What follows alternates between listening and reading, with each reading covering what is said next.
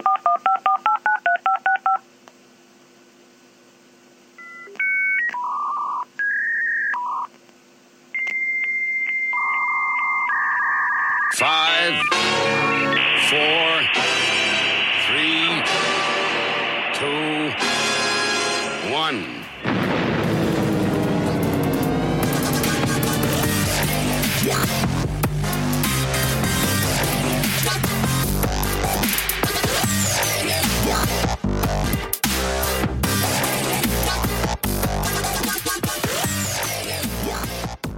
Hello, willkommen, bienvenue, konnichiwa. It's Amish Inquisition time yet again on Sunday, the 9th of August, episode 144. I'm Amish Phil.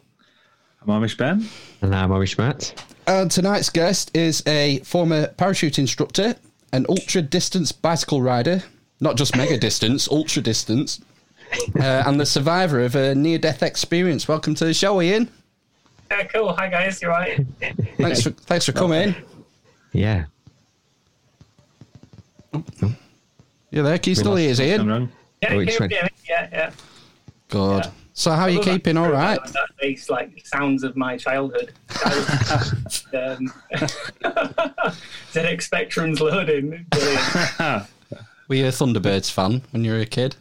No, I'm not quite that old. We get I'm 40, but uh, yeah, Right.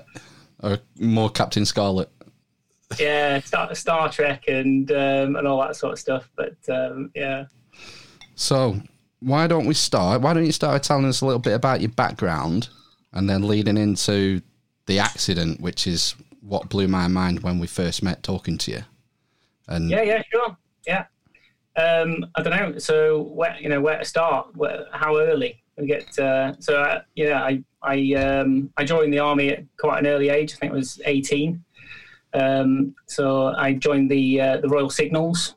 Um, it's something I'd always wanted to do. Um, my I was inspired by my brother actually. My brother Stuart. He uh, at about seven or eight years old, I went to one of his passing out parades.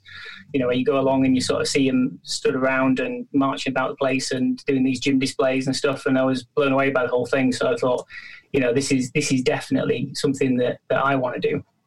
And um, uh, I think I was kind of uh, motivated a little bit as well. Kind of, we were watching my brother's videos and things, and doing all these push-ups and stuff like that. And my, my sister said to me, "You've got no chance. You'd never be able to do anything like that." And uh, I think I was kind of that. That's sort of like a red rag to a bull, you know, like I'll prove you wrong type of thing. And that, that's uh, that, that's kind of the kind of thing that's motivated me a lot. I think.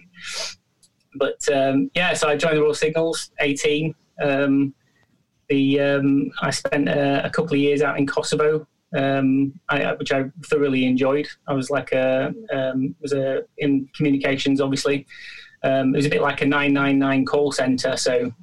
Uh, a call would come in from civilians as well as military, you know, and any kind of accident that you can think of, or um, and you know, I'd get a call perhaps in the middle of the night, and um, you know, it could be anything from somebody who stood on a mine in a field somewhere to um, you know, just run of the mill car accidents and that sort of thing. And I'd have to get the guy out of bed to go and fuel up the helicopter. I'd have to get the pilot out of bed. I'd have to tell him, you know, the, the grid reference of where they're going and give him a briefing and then talk him to the area, you know, um, over the radio and guide him in. And then, you know, sort of monitor the whole thing back. So it was quite a, a lot of responsibility at a rather young age, but I absolutely thrived on it, you know, and it was, it was exciting and you could, you could see the big picture, you know, from um, start to finish. Whereas a lot of the a lot of people that might have been in the infantry and and other things, they don't necessarily get to see it from start to finish. They might see their little bit, but they don't necessarily get to get to you know from start to finish to see to see the whole thing. We would see casualties come back in the helicopter, and we'd be based next to the you know the med center, and we'd see them then hobbling out a couple of weeks later. You know, so it'd be a very satisfying thing to do. Um, and overall, you know, as campaigns go in sort of the wider political spectrum, Kosovo was perhaps one of the, uh, the most successful interventions that, that we had. You know, we had very few, um, you know, soldiers that were that were killed or injured there, and uh, you know, overall, what we did, I felt quite good about. You know, Kosovo now, if you I sometimes get people contacting me on Twitter and things like that, and just like, thanks so much for what you did, and you know. Um, I think you probably saw there was a there was an international football match not not so long ago with Kosovo, and people were surprised like why are they why are they cheering for for England type of thing, you know. And um, yeah, it, it's what we did was very popular. Um, so popular, I think that people like Tony Blair and what we got a bit carried away with themselves afterwards and thought that they could do just about anything. Um, but, uh, that's another story for another day. But, uh, yeah. So how did you get from from from being in the sort of the comms bit to parachuting and parachuting instructing? Yeah, so I met a guy while I was out there. Um, he was a physical training instructor, and we would, despite us being in the middle of operations, we would be doing physical training, you know, every day practically, um, and keeping very fit because we were also not just in the comms, but where we were, we were based with the RAF who were doing the, the helicopters, and we were responsible for the security of that little area on Pristina Airfield. We were right next to the Russians and and things like that. It was all, um, you know, uh, it, it was all quite exciting and, and on the front line. So we had to be as fit as we could be. But this guy Wes was really inspiring to me. So that that you know they used to come up with these sessions, and he would be the fittest of the fit. So you know when I got back, I put my name down to go on a, a physical training instructor's course, and um, all in all, I think the first one was about six weeks, and then there's a couple of follow up courses about about eight weeks, and it's quite a grueling course. You know, if you ask anybody that's that, that that's done it, it's quite physically demanding. You you basically squash, you know, you, uh, a lot of physical training, probably a, a career's worth into six weeks, and then Yeah. and um, you know learn learn what sort of tricks of trade, and then you go back to your regiment. And you're responsible in a lot of cases for, for, for keeping your squadron or your regiment fit. Right. So again, quite a lot of responsibility. I was just a um, a lance corporal at the time, you know, almost bottom of the ladder, and you stood right out in front of the whole regiment on a Friday for CO's PT and sort of, right, guys, this is what we're going to do, and you know, get on my shoulder, follow me, or you know, whatever you've got planned, and they do what you say, right up to the level of you know of, of colonel type of thing. So it's um, uh, that that was how I got into the sort of physical training side of things. And then from that, a lot of physical training instructors are, are expected to to do adventurous training as well. So when the when people go away and do rock climbing and kayaking and all that sort of stuff, you're expected to have those qualifications. So uh, I I my next posting when I was teaching new brand new recruits, um, I volunteered to get um, to go to go down to a specialist unit and get all those qualifications, and um, I thoroughly enjoyed it. You know, a lot of people don't understand perhaps why we why we pay soldiers to go um, skiing and skydiving and rock climbing and all these sorts of things, but it's actually very important because um, you know fear is, is is fear, no matter whether you're on a battlefield and you're or whether you're hanging off of a you know a big rock face with a or, or whether you're jumping out of the plane. Fear is fear, and if people are exposed to that, you can you can you can learn what that's like and learn to control those those fears and sort of by putting people in um, in stretch rather than in sort of panic, then you know they can adapt to that, um, and that that can be very sort of we can find out people who are good easily, and we can challenge people, um, you know, to uh, you know to do that sort of thing. So it was it was very important. And, uh, and again, following on from that, then I just specialised at one point in in in um, you know in doing the parachuting and skydiving. I had about a thousand jumps in total, and uh, it before just before my accident, and then um, you know, and you know, got some incredible stories and stuff from from that sort of thing. But, uh, yeah, What was uh, that's how was I got into that. what was the first parachute jump like? the, the very first one that I did. Yeah. Um, yeah. So it was uh, it was an interesting experience. I, I think I'd, be, I'd been out to Canada um, on a um, eventually. Well, I was out in Canada on an exercise. They have a big thing there called um, the Medman thing. It's basically the whole the whole army, uh, sort of 20 about twenty thousand people in some cases deploy out to Canada. Um, they have an area, a training area out there called um, British Army Training Unit Suffield, and it's it's it's huge. It's like the size of England, you know. And they just rent it to us because they've got you know land, you know, a lot of land to. So um, you know, we uh, we were out there doing this exercise, and I'd been out there about about two or three months because I volunteered. I volunteered for everything. I was like, you know. Um, you know, is there a is there a, if there's a party going out there really to prepare, then I'm, I'll I'll be there. You know, advanced drinking recce party, and uh, you know, so we uh, again about halfway through or something like that, there was an opportunity to go um, parachuting. So I put my name down. Yes, definitely up for that. Something I've always wanted to do. And you know, not only uh, am I going to get to do it, but they're going to pay me to do it. You know, this is brilliant. Um, so we went out to this this place called Bysaker Airport. It's tiny little place where they had a couple of Cessnas, and um, you have a static line you clip into the inside, and um, it sort of you jump out, but it pulls the parachute for you. You know, so you pretty much just got to, you know, even if you fall out, you Just have to jump out of the plane.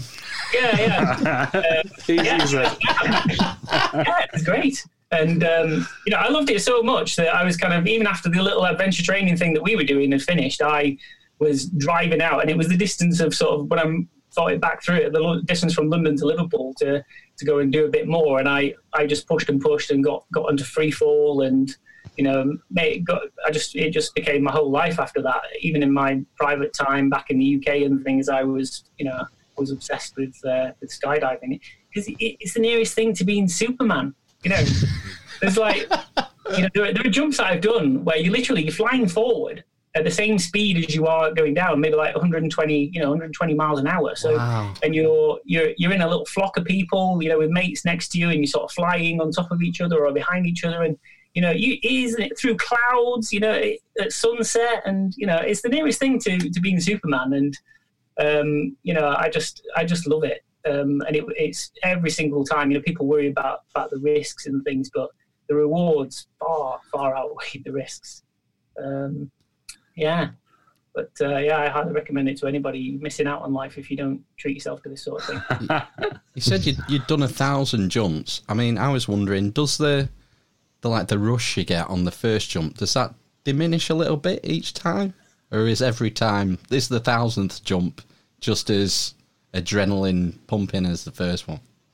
Yeah, Does, does it become humdrum? yeah. I suppose I, I suppose the you know the, like you say the the sort of the the adrenaline part of it I suppose disappears and you concentrate more on sort of the technical aspect of it. You know, you uh, because when you're wherever you're jumping with other people, you've got to be so aware of, of the the safety risks. You know, of coming into contact with others, whether you're under parachute or in free fall, and so you're always taking those things. I'm more worried about that certainly than you are about about you know anything else. And um, but no, you, you, there's always something else. Even at a thousand jumps, there are people out there with ten thousand jumps, twenty thousand jumps. Believe it or not, you know. Um, in some circles, I'd, I'd be considered quite inexperienced, um, but there's always something else to learn. You know, so you like you can you know you get to a couple of a couple of hundred jumps and you can maybe jump with a with a camera and do, and do some filming of people and then you get a bit further on and maybe you can do a wingsuit jump and then you you know or a big formation jump with 50 100 you know 200 people in the sky at the same time you know and these all come with their own challenges so there's always something else to to aim for and to and to build towards, which is one of the things I loved about about the sport. It's um, you know, and, I, and I, even after the accident, I've been back and done and you know and done some some jumps after that. You know, maybe 20, 30 jumps after that. So um, it's uh, yeah, it didn't put me off, believe it or not. yeah, yeah. What are the sort of excuse me? How common are accidents?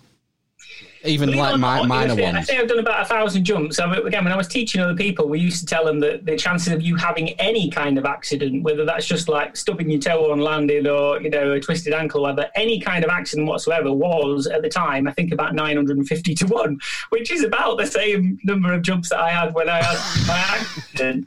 So you know, um, yeah, it was. Uh, it, you know, it, these things can and do happen, but when I compare parachuting, for example, to other sports, so it, it's not the most dangerous thing that, that I that I do. So again, I'm an instructor in, in rock climbing, um, kayaking, um, ski, you know, ski, you name it.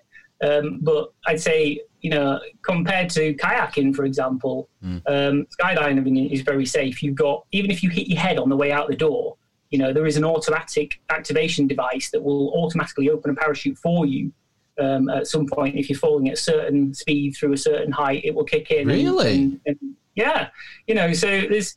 You know, you don't get that in kayaking. In kayaking, if you're going down a white water rapid and you tip upside down, uh, you know, even if your mate sees you, it might be even if it's only 30 seconds that it takes him to get to you and you've hit your head on a rock.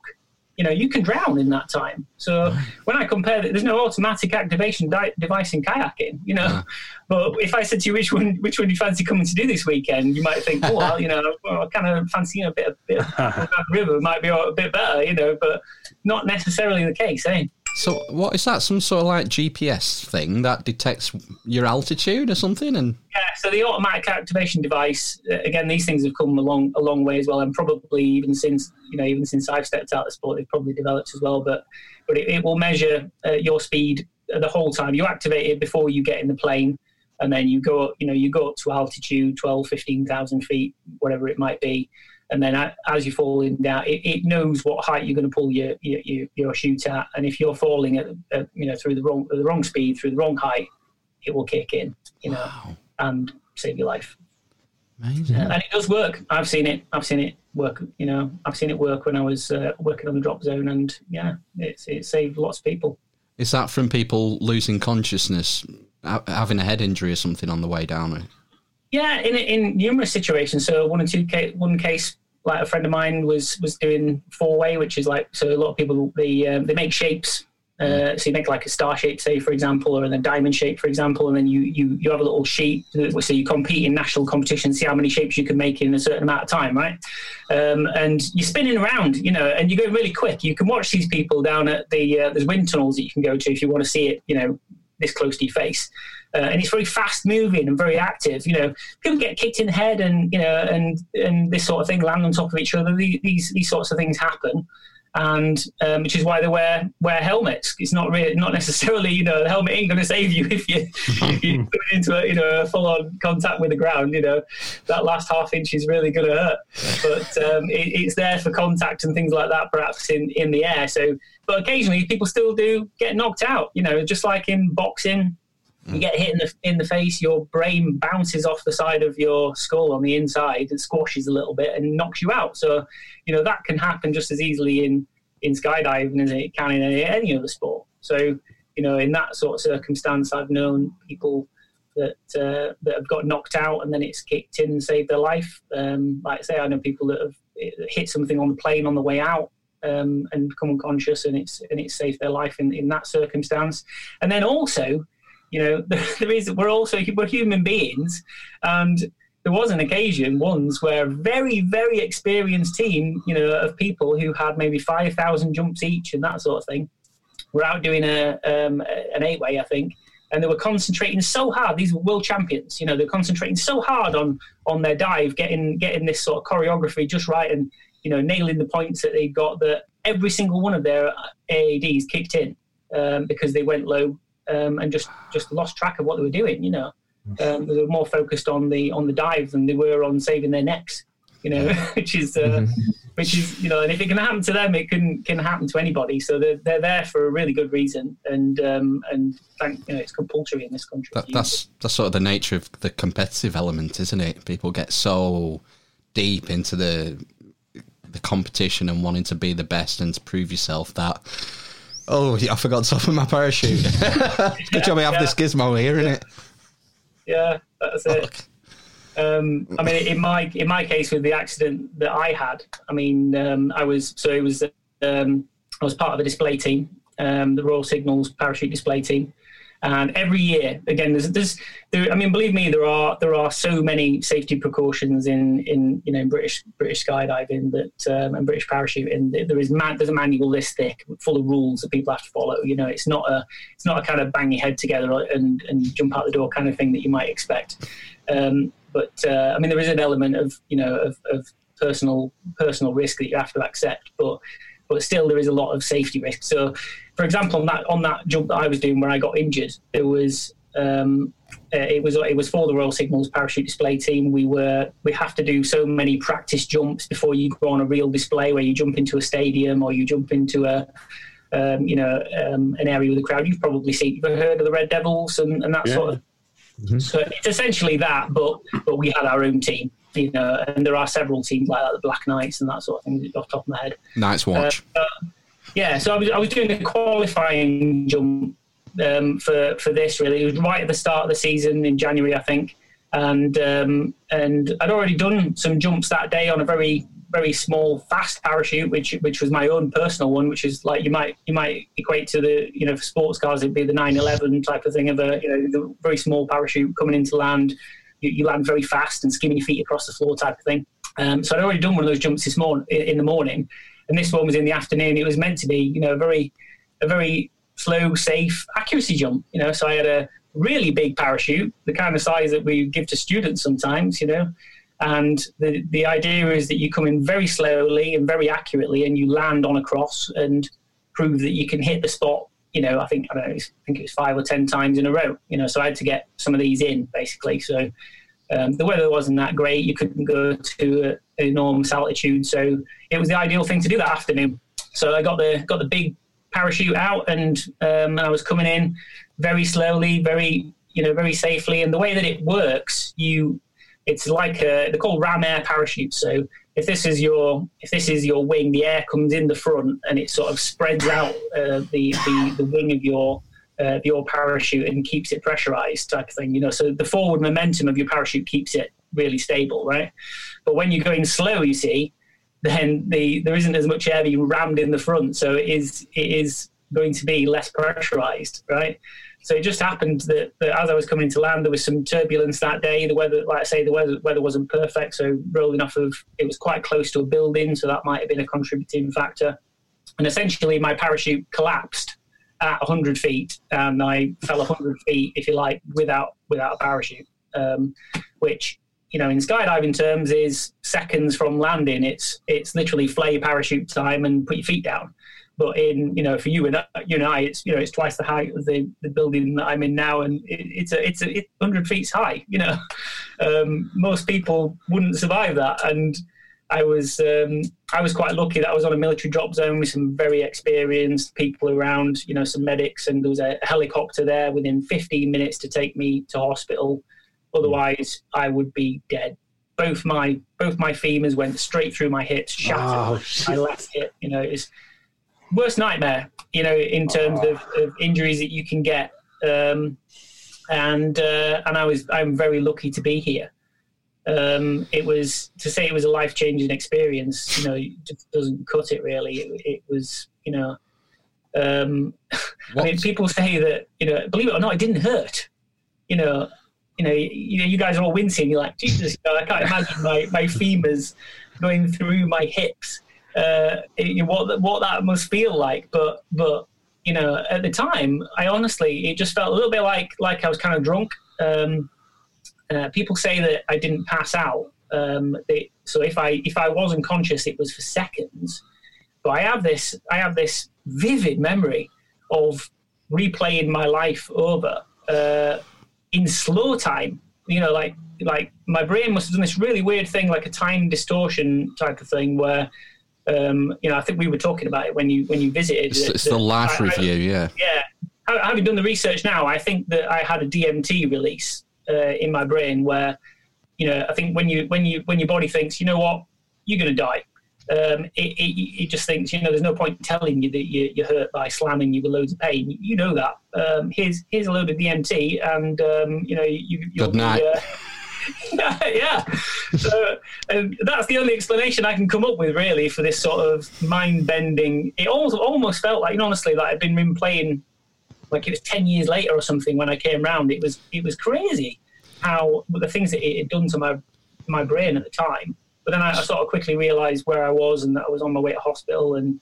like I say, I had a mask on and things, and I think that was just oxygen. I don't even think they'd given me any morphine at the time. So, you know, you know, it's kind of reassuring to know that if something horrific happens to you like that, guys, you, you probably, you know, you'd probably be all right. Going to be out um, of it. The body's yeah, the body's worked out a way of um, short circuiting this and getting yeah, you through yeah, it. Yeah, yeah. What's so. just um, sorry, I was just going to ask if it was any higher. So if mm. the, the parachute had collapsed any higher, would you have been able to do anything about it?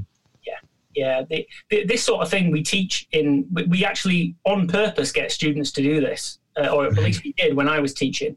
So uh, at one point you do these things with canopy drills where you get them coming in, you know, and while you're under canopy, they have a certain amount of things that they have to do before they can progress to the next level.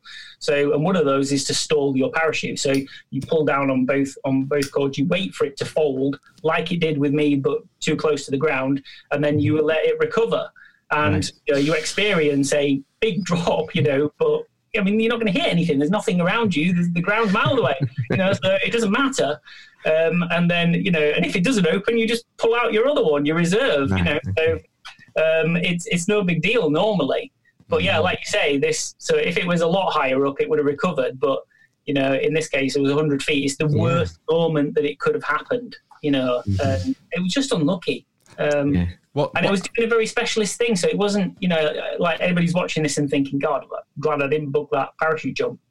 Wrong answer. You know, if you if you want to be, if you want to enjoy your life and experience something completely, you know, you you, you have to live your life. Um, you know, and you're missing out if you haven't done a, at least a, a tandem or whatever. But you know, I, I would the, the the you know the self sort of uh, you know I like to, to do things on my own and be self sufficient. You know, so I would recommend if anybody wants to go and do a parachute jump, go and do a you know a static line course or a AFF course, an accelerate free fall course, and do it under your own steam because it's it's not the same, same being strapped to somebody else and having them in control of it all. You, you know, go on a roller coaster if you want to do that, but you know there is there is something really satisfying about about you know being in control and doing it yourself. Um, Yeah. You know, yeah. you know, the moment that it that the parachute folded, Yeah. did you have time to think about anything or to try and do anything? How, what's the like the distance? How long does it take to reach the ground? Yeah, so it was it was fraction of a second possibly. So you Fraction of a second. I did have time to I did have time to put my feet and knees together. You know, I mean that that is what you're taught to do, right? You know, Really? so I'm already kind of I'm already kind of in that position anyway because that's kind of how I like like to land.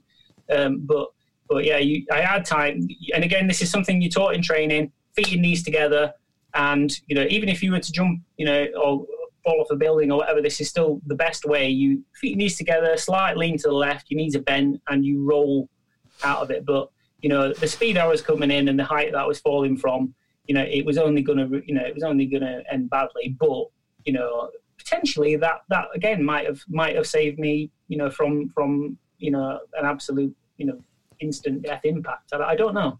It's tough to say without. Again, I, I can only see it from my perspective as well. And there were people watching the you know that at the time, but they you know they sort of their accounts were a little bit iffy about about and didn't really add up to what you know. So yeah. What do you mean by that?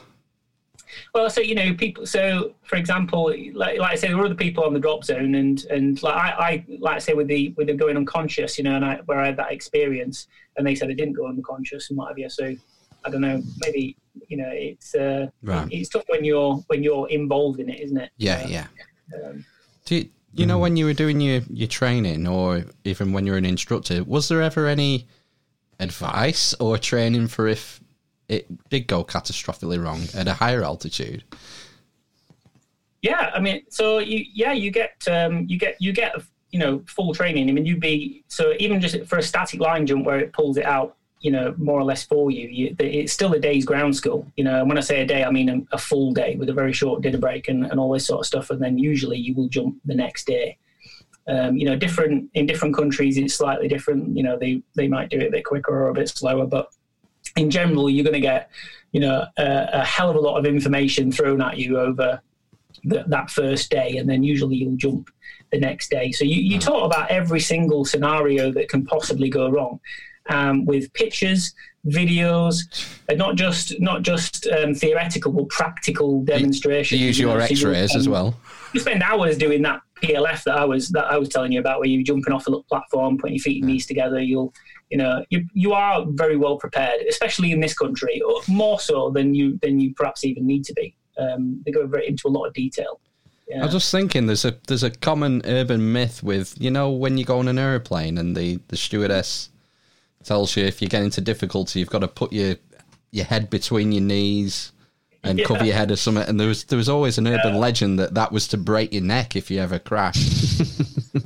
Uh, I just, See, I always thought it, I always thought it so you could just kiss your ass goodbye. so, so it's funny because like it, until recently there was a, when I used to go on expeditions with my my parachuting gear I'd always make sure I carried my parachute or you know on commercial airlines. I used to make sure I always put it in the overhead locker. Really? oh yeah. I just, I mean, if you've never been I mean I, like I say I've, I've taken off in a, an aeroplane. I've done 900 you know a thousand jumps so I've at least taken off in an aeroplane a thousand times but I've not landed in that aeroplane a thousand times a couple of times, you know, you'll sort of land with the plane only if you, you know, really have to because the weather's that bad that you can't get out, you know. And under those circumstances, that's flipping scary. Yeah. You know, you, you don't want to land with a plane. I'd much rather land under my own steam. and, um, I mean, you must have been on a Ryanair flight, right? You know, some, of those, some of those landings, is you know, it's coming in, it's bouncing from wheel to wheel, you know. I just think, you know, if there's a real catastrophic air collision, I'll be, I want to be the guy that, that's in the newspapers the next day having survived because I, I, I had the common sense to carry the, my chute with me, you know. Um, I just think, yeah, brilliant, another a bit of free, bit of free fall for uh, for free. Yeah, sayonara, suckers. I'm gone.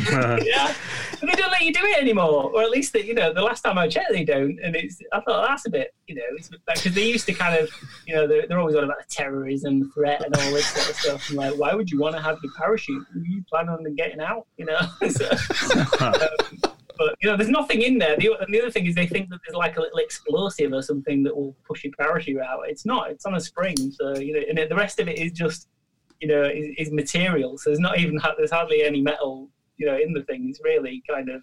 Okay, it doesn't sound very high tech. These parachutes. It's a spring. That's it. doing, basically, it's just like you know these guys that, that are really good at it. They put these things together. Yeah. Uh, I think I want. I'm interested in the the time dilation that you mentioned. This sounds crazy. Just describe that a bit more for us, if you could.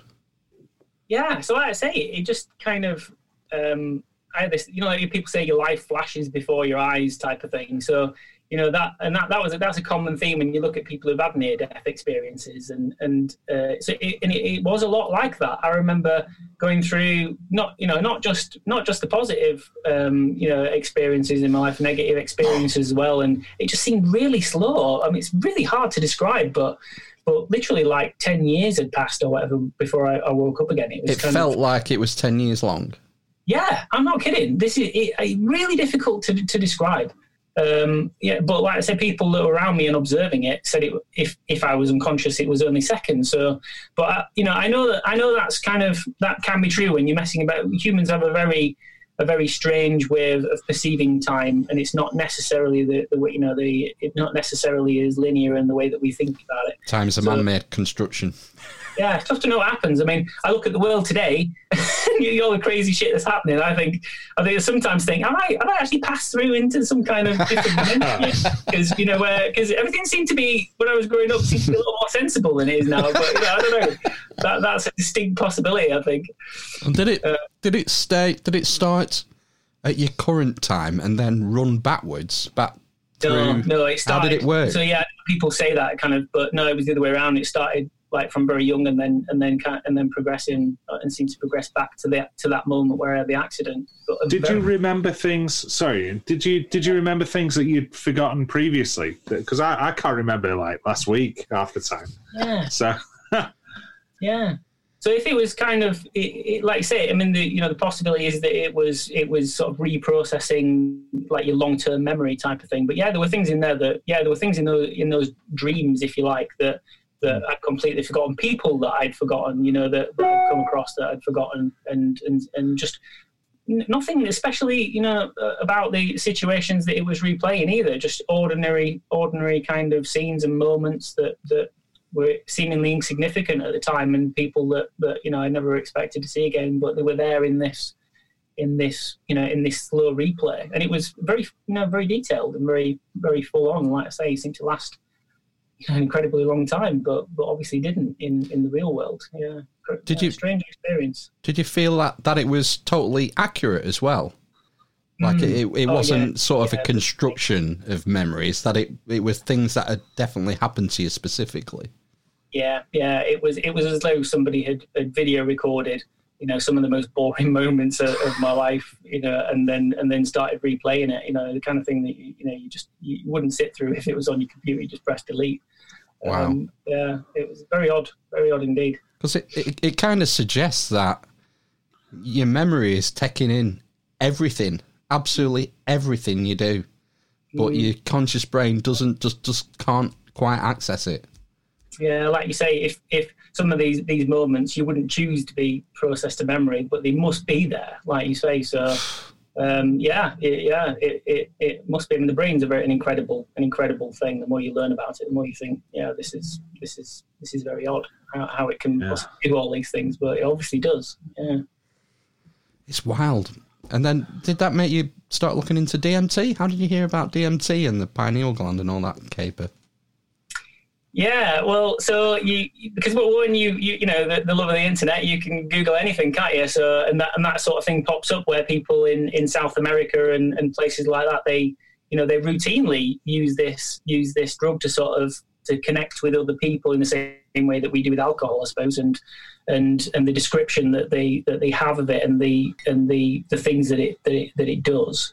Um, there's some good, some great documentaries about it, you know, and it's not necessarily one of these one of these, you know, it, it, one of these, you know, like cocaine or whatever. Some of these drugs that, you know, they, they use this sparingly, but I think you know to sort of enhance people's experiences. And for those people that do experience it, uh, particularly people who have, who have trouble with depression and and things like that because it connect it clearly what it does is connect parts of the brain um, like in my experience that that weren't necessarily connected before and gives people a new perspective on life.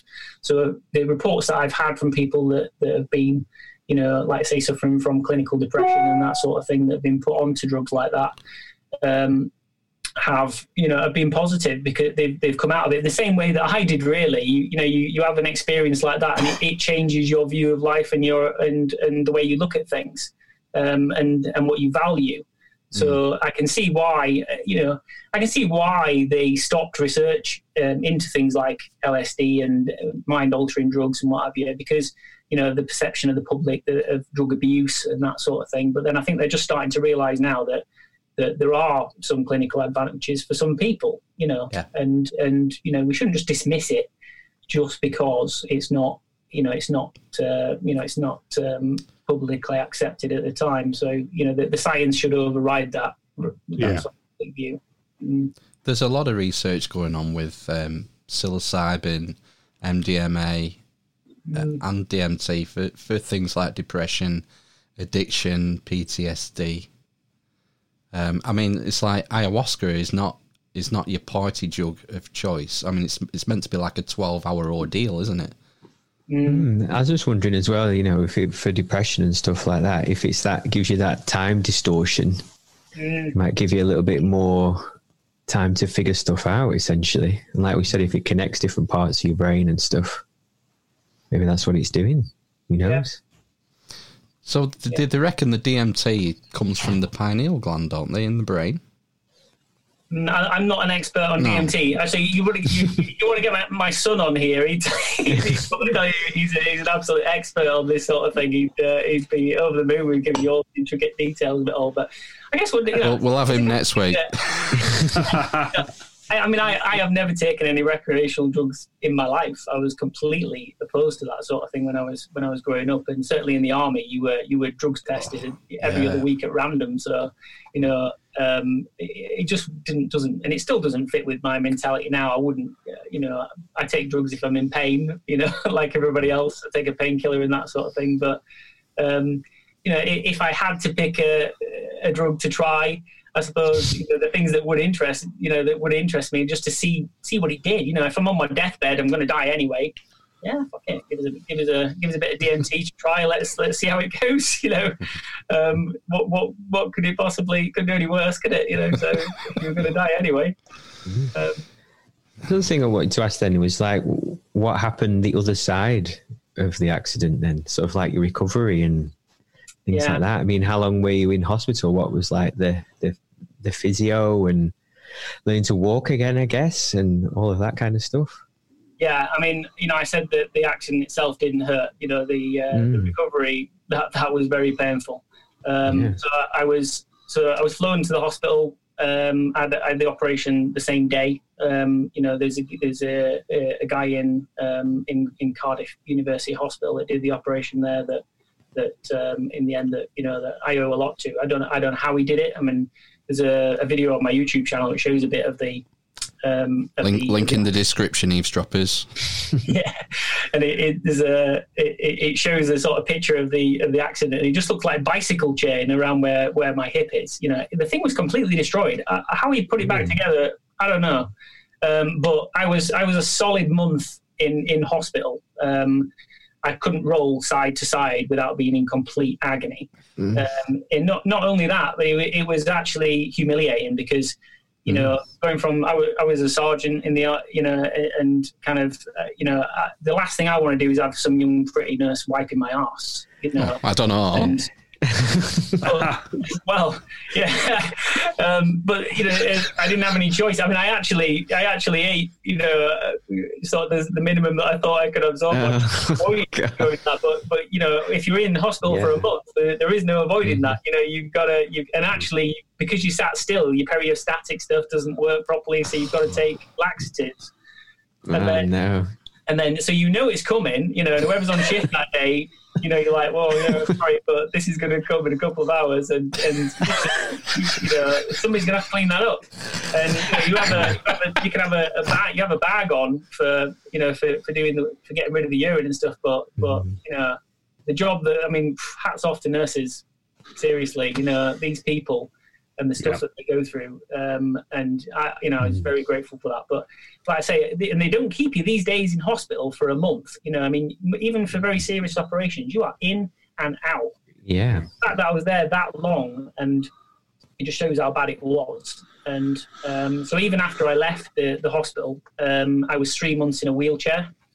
Um, so again, and I, you know, um, at times, you know, I was, I, I thought, you know, this is no matter what they say, I, I'm probably not going to be walking again, am I? You know, I know what, what's happened. They can be as optimistic and say what they want, but am I really going to be doing everything that I was doing before, or, or even walking properly? And so, you know, I, I, I, I took a, a view of it that it was an opportunity to do something different. So rather than using my body and throwing my body at everything, it was an opportunity to use my brain for some things. So even while I was in hospital for that month, I got on with my own. I'd started an open university thing already, so uh, I was submitting essays, um, and I got some of the believe it or not on the morphine. I got some of the best. I got some of the best marks I've ever had. Um, you know, in, in the nineties and stuff. So, uh, it, you know, it, it, it, you know, I had a lot of time on my hands, and we were talking. Well, the actual the course I was doing was health and social care at the time, so a health and social care module, so it was appropriate. You know, I can kind of I've got I've got the perfect uh, observation tool here to, to put in my essays. Um, so I, you know, and I just took that approach with it. I I got on with some university courses that did eventually lead to me getting a proper degree later on as well. Um, and even when I was in a wheelchair, I threw myself at, at getting fit. So I was in the pool every day, um, literally hauling. You know, they have these special machines that they had to, to get out, so you can like lower yourself into the pool and what have you. And it was agony. But I knew from the research I'd done on the internet that if you didn't do that, if you didn't force movement down there and all the rest of it, your nerves potentially wouldn't regrow. You know. And mm-hmm. to start with, I had no feeling in my left quad at all. Couldn't feel a single thing. You know, you could literally stab it with a knife and it wouldn't wouldn't feel it. And and but the, the feeling did gradually come back very very slowly. The nerve did regrow. You know, and I like to think that it was because I because I did things like that and that I put in the effort that, Yeah. that it, it worked. You know. Um, so then uh, after the three months of, of putting myself through that, I uh, I did start walking again and and you know and eventually I, you know I even started doing short runs um, and things and I, I got back fit enough um, just to pass even some of the army tests right? You know and these are not easy tests. Um, because I was a you know I had a, I had a lot of pride because I was a physical training instructor and you know the people that my colleagues at work there they're always asking oh, are you coming back to work? And you know what's that going to be like? And you know are you, are you sure you don't just want to take your retirement money and go basically? And you know I'm like no this is my life. You know I've I've dedicated myself to this and this is what I want to do. Um, and I got back fit enough to stay. Um, so uh, it just later on in my career, a bit later on down the line, they were. Uh, this is years and years later. You know, like I say, I got back fit enough to pass some tests, but but not not quite fit enough to be back where I was. You know, at the elite level type of thing. And um, they were offering everybody at the time. They were, the the army was too big, and they were offering everybody uh, who had any kind of injury whatsoever to take their pensions and disappear. Um, you know, and I, when I did the maths, I would have been a complete fool not to not to take not to take that and go and do something else. And mm. you know, I went I went decided to go to uni and spend a few years there studying politics in, instead. Mm. Um, you know, and now they're begging for people to rejoin the army. By the way, oh, they really? Oh uh, yeah, they were even they were even sending out emails that they would take people back that have been discharged and all sorts of stuff. Oh, Literally, now, the army's now not even an army; it's classed as a militia. uh, it, um, you know, they would literally take anybody back. I think. Oh, I've, I've but, got I've got uh, dishonourable discharge written all over me. I think. yeah. going going back to the recovery stage, you know, when you you get out of hospital and you're in a wheelchair. Mm. You know, previously you've been like fucking action man, jumping out of planes, canoeing, rock climbing, kayaking. That must have been really hard mentally, psychologically to to get through that. Yeah, like I say, you can you know you can look at.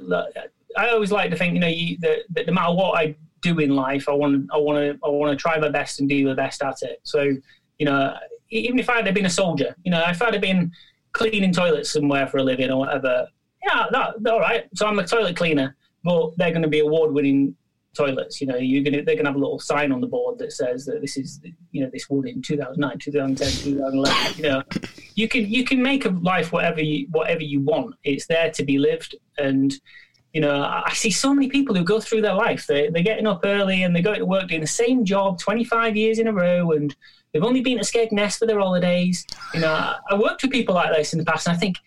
You know, if there is a gates of heaven, when you get there, they're, they're gonna. They, what are you gonna say? They're going to say you completely wasted your life, you know, and nobody's going to say that to me. I'm, I'm going to have been there, done it, you know, and taken every opportunity that, that there is, um, you know, and why, why would you want to do anything else? It, it seems like a waste.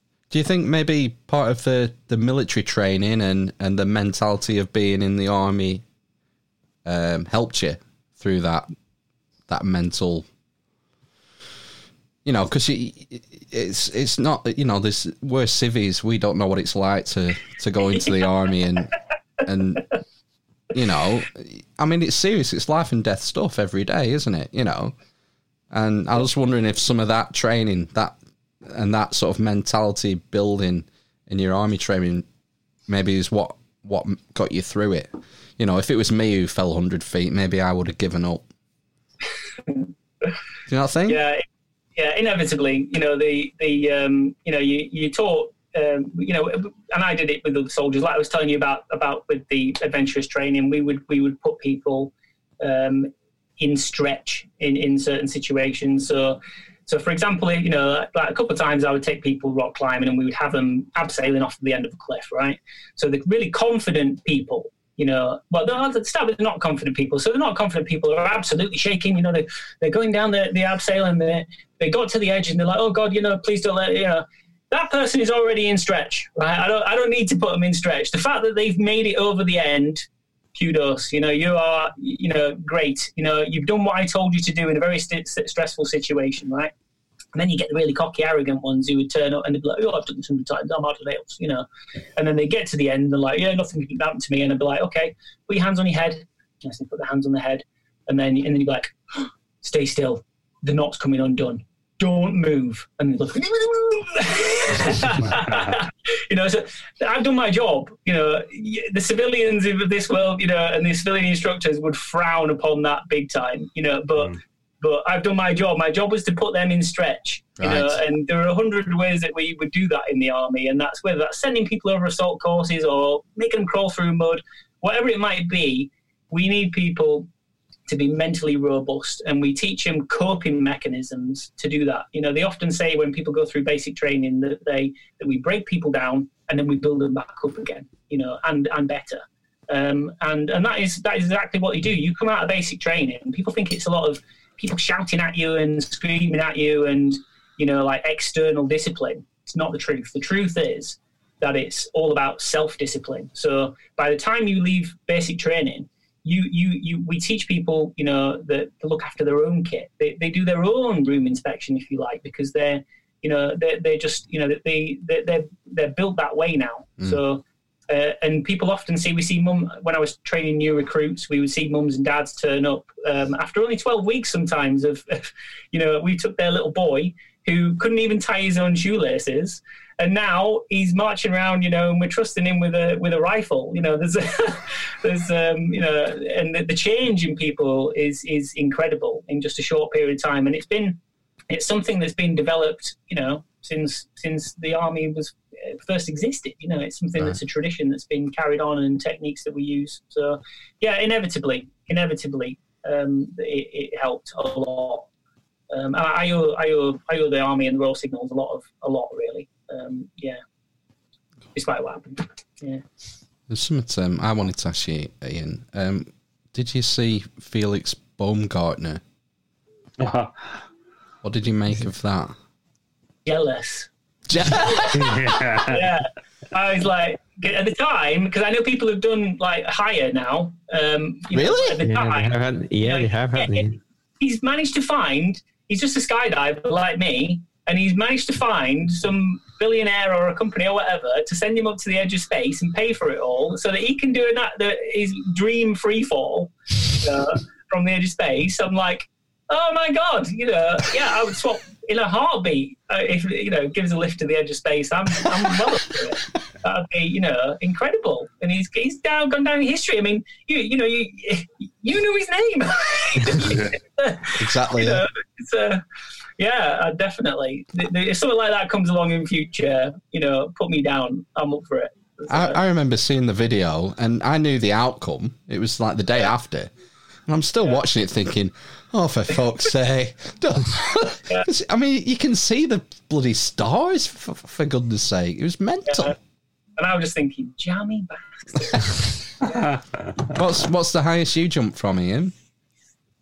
Yeah, good question. So I did um regularly. There's a drop zone Hibaldstow in um, on East Yorkshire on the on the coast there that you regularly go to fifteen thousand feet, um, which is which is quite high in in skydiving terms. They have an aircraft that can do that and can climb to that that height quite high.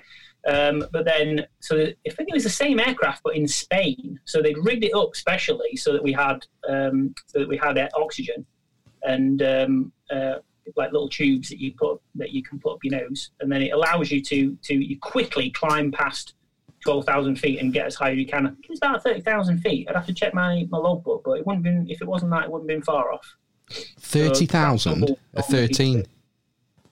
high enough to get a hypoxia, you know, and I felt it. Um, normally, you would, you know, like say when you're making shapes, we, I think I did a, a two or a three way, and normally, you know, from sort of fifteen thousand feet, you can make quite a lot of shapes in that time. But I remember when we jumped from twice the height, we didn't actually get that many more because we, we must have just been our brains must have just slowed down a bit Right. because we weren't used to the height. But um, That's 30,000 feet, did you say? Thirty thousand feet, yeah, 30. So isn't that like almost what a, an airliner flies at? yeah, yeah, it's, cruising. yeah, it's a silly height to be at. You won't want to be there for a long time. Like I say, you No. your territory, definitely. You know, you yeah, the, the less time there, the better. You you know, you, your body's shutting down at that height. But um, like I said, we had a couple of oxygen things up the thing, but then we just jump, just take them off just before we jump. So no oxygen, thirty thousand feet. Yeah. Yeah. Oh. And it, the, the parachute pulls itself anyway, doesn't it? So it's fine. yeah, you don't worry. But uh, I mean, we sometimes we deliberately do these jumps like where we, where you would where you would get out straight away at that at, at sort of twelve thousand feet and pull it and pull it straight away. It's like a call a high hop and pop.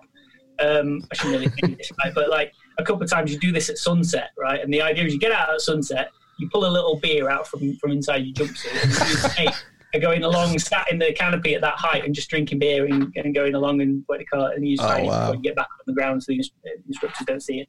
Wow. But, uh, best thing ever. You know, the sun sets as you're coming down because on the ground it's already set. You know, but you're at twelve thousand. Ah, right, yeah. You jump, you watch it, the sunset drop, and it's it's Yeah. it's amazing. It's one of the best things you can ever do. Oh, I've just thought, eavesdroppers, we need to settle this once and for all. Ian, Oh. Yeah, is the is the world flat? well flat. yeah. oh dear me, that is that is so funny. Isn't it? I mean, um, yeah, I've, you know, Oh, he's not answering. He's not answering. it's controversial. I know your program is probably full of flat earthers. for all I know. There's, um, no, I, re- no it, it, there's definitely a curve to the earth that I, I appreciate. and, um, you know, it's uh, yeah, I'm pretty sure it's a ball. I mean, can you if if you're up there, presumably there's no obstructions, is there? So can you can you actually see the curve while you're up there? yeah, yeah, you can. Yeah, you can. Um, it's Yeah. very clear. It, it- like I say, from very from you know on clear days especially, you know, you, you can you can- you can see. You know, it, it's an incredible amount of distance that you can Yeah. see. You definitely see the curve. All right. Um, you know. All right, then. so you- Next question: Have you have you been through any chemtrails? That's a joke. That's a I've joke. jumped through plenty of cloud, that's for sure. Some of that Yeah. inevitably chemtrail. So uh, uh, you know, You know, you know, you know Yeah, when sometimes one of the best jumps you can do is where you jump like you're going under canopy, right? And in Florida especially, they have this effect where you have these huge towers of cloud, right? So you can you can do a high hop and pop, right? And then you just you're just flying around this cloud. Coming, so you literally you can you can touch it, and then it has holes going through it, so you can like fly through the cloud but not be in cloud. So it's like you're going through this cavern. You know, it's nearest thing from sort of you know you see on Star Trek, Star Trek Voyager and stuff where they're flying through these these wormhole. Yeah, wormholes. and. And you're like, oh my god, this is amazing. Just Wow. no, who gets to experience that? That's what I mean. Mm. You, you know, you live your life and you get these experiences and you take risks and and these are the rewards you get. Um, I want to live my life any other way. Yeah. You know on your on your sort of more standard jumps, say you would a, would a beginner jump be around fifteen thousand feet? Uh, no. So I think even on the AFF, so the accelerated free fall, because you can do there- there's different versions that you can do. So Right. um, on accelerated free fall, you would start off with two instructors, one on either side of you, and even on those, I think the on this the, it's twelve thousand feet that they get out 12. to start with. It's still quite high. You know, you're you're you're you know you're even if, if nobody else was there, you're you're three or four minutes away from the floor. You know, it's uh, and So- it's like I used to have a guy who's on my who's on my skydiving team. He was afraid of heights. I, I, I swear, he, he wouldn't come rock climbing with me. Right, this guy he was afraid of heights, but he went skydiving because when you when you get out at that height, the ground is so far away, it's not even real. You know, it's, it's just you can't see you can't see people, you can't even see buildings. You know, it's it's just not real, really. You know, and if anything, it's not like kind of falling. It's like being held up by a big fan. So, like I said, I think I mentioned about the um, the wind tunnels that we train in on the ground, and that is what it is: a big fan that's keeping you up. And um, and it's the same feeling really in in free fall. There's no this, you know, like in an elevator, you get this kind of stomach drop away type feeling. You don't get that in, in skydiving. It's like being on a cushion. Yeah, yeah, I'm a big cushion of air really, and yeah. How uh, on on like a beginner jump, a twelve thousand jump? How how long do you actually have in the air before you you shoot up and? s- Yeah, so it's about sixty. I think the first one on the AFF be about sixty second delay. So, but you know, it's a long time. If I if I was to sit here now and count one one thousand, two one thousand, just sixty, I'm pretty sure every viewer would have switched off by the by the end of that, right? so, it's, uh, it's a long time, and and um, but it, it seems obviously it seems when you're having so much fun, you know, you you won't see a a skydiving video of somebody's first jump without a massive grin across their face, you know, and and uh, very surprised. Yeah, that's because they made it out alive, probably. I think got so much wind hitting their face and just kind of. oh my word! Uh, Uh, I've I've thought of a, you know, if you ever wanted to start a another career, you'd be uh, you'd be great for doing uh, arranging like stag do's for guys. yeah, yeah, know, that's like- not a bad idea. Yeah, I did. I mean, I, I one of the best times of my life I, I had when I was um, doing the adventure training full time down at in Sennybridge, um, near you know in Brecon. There's an army place there where we take new recruits, 16 to 18 year olds, and they were perfect because they hadn't already seen everything in life and they hadn't already made up the mind about everything. You know, so you could have a real influence on, on how people think about things and um, you know, and taking people out for the first time doing kayaking, rock climbing, and watching their their experience, and it's a real honour, you know. Um, the uh, even with, with the skydiving, you know, you get people who, who are who are absolutely terrified, but then they'll thank you on the ground, you know. So there was this one guy. He's a he's a para. You know, so you know you get the you know you get like what I do. I mean, it's parachuting, but I'm not in a parachute regiment type of thing. You know, there's a parachute regiment where they jump out of military aircraft at a very low height, 800 feet. You know, I mean that that would scare me because it's very 800? low. You know? yeah, um, you know the, these guys, and they've got all the military kit on as well. You know, and what have you. So it's it's it's a different ball game. But one of these guys came on came on a um, on a course with me doing static line in Canada. So and it was my job to dispatch him from the aircraft, right? And um, now in these little Cessnas, once you got out of the aircraft, once you got out, what you would do is you'd step onto a little step and then you hold on to the wing of the aircraft, right? So, um, and then you sort of let your feet dangle, and then you let go, and you're almost kind. of, It's perfect because you're almost in the sort of in the free fall position already, right?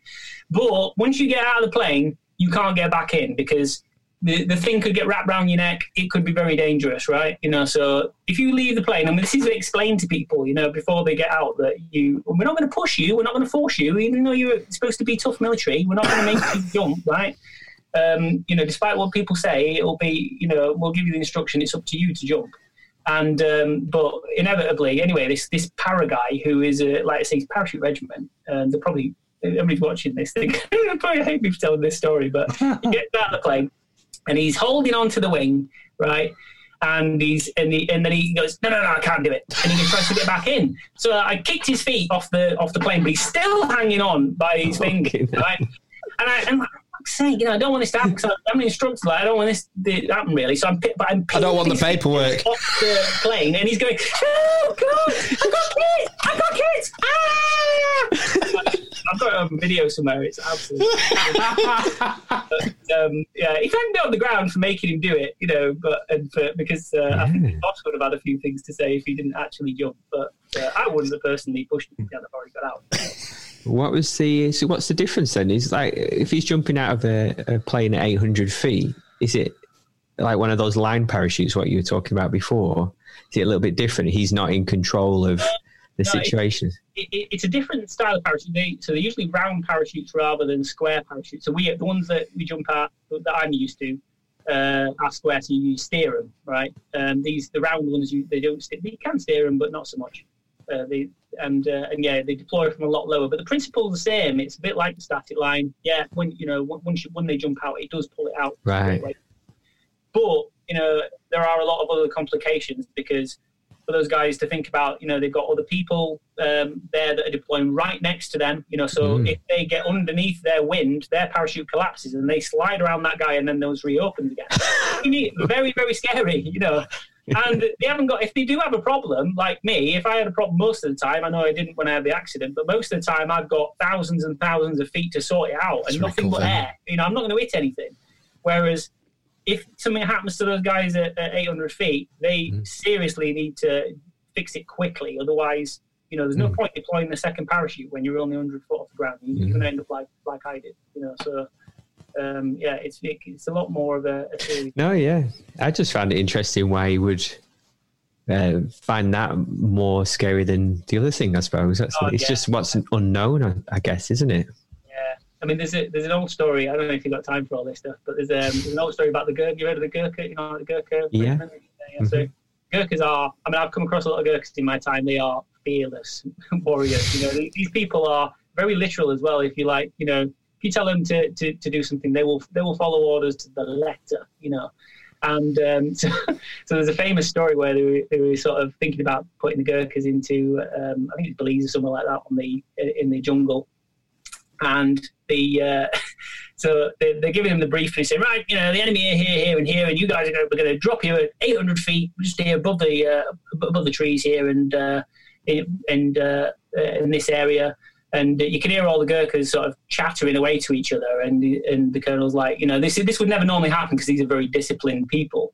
So uh, he says, "Come on, you know, what is it? What, what's the problem?"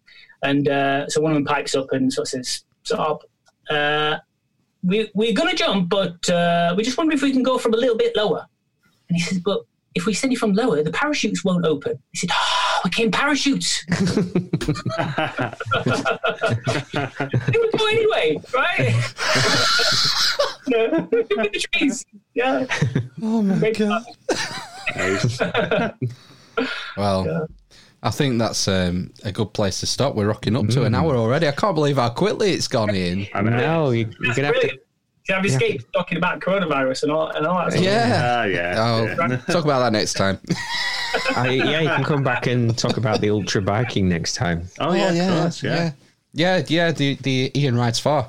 He does ride far. Oh yeah, yeah, biking, yeah, yeah. Really, yeah, it's really really fun. talked about that. Just go- I know. Next time. It goes so Yeah. quick, doesn't it? So make sure uh, the links will be in the uh, description as usual, eavesdroppers, so you can follow it. You can follow Ian on Instagram, um, YouTube. Have you got Facebook as well, Ian? Uh, I have, yeah, I haven't got a kind of uh, thing on there. Yeah, say, say hello on Twitter. I'm on Twitter. Twitter. Um, you know, the uh, but none of it's very you know commercial or anything. It's just me. Yeah. So, yeah. Say hi. Nice. More than welcome. it's great. Thanks for coming. I've really enjoyed it. It's been fascinating Yeah. Wonderful. Thank you. and uh, brilliant. We'll see you. Uh, we'll see you in a little bit. Just stay on the line, Ian, while we play ourselves out, and uh, we'll be back in a flash. Thank you. Ta.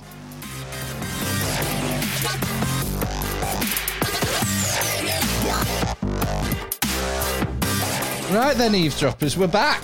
The dwarf, the cripple, and the mother of madness. That was our chat with Ian. Ian Lyons from Ian Rides Yeah. Far. What a legend. Yeah. Top guy. Yeah. Smashed his femur through Yeah. his pelvis. Both of But them. uh, did you did you hear um, Ben questioning why he didn't have a DMT experience when he broke his clavicle? Didn't have, didn't have anything. Yeah, I, I had a paper cut the other day. No, no DMT at all. What's going on, Ben? You're a scientist. Did it Well, hurt? You know, No, just interestingly, did it hurt you when you bro- when you fell off your bike? not immediately, no. All right. I, it was when I tried to pick the other fella up, or pick my bike off the other fella, Then That's when it um, hurt. that I realised I, I had no.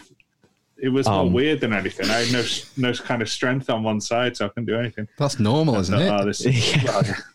less strength than the, than the, the piddly amount. Well, you only masturbate with one ha- arm, don't you? I suppose that's the thing. That sounds like an amateur statement to make. It's got me thinking. You know, uh, I'm going to try and find a an ex, some sort of expert or professor in near death experiences. Yeah, it's good.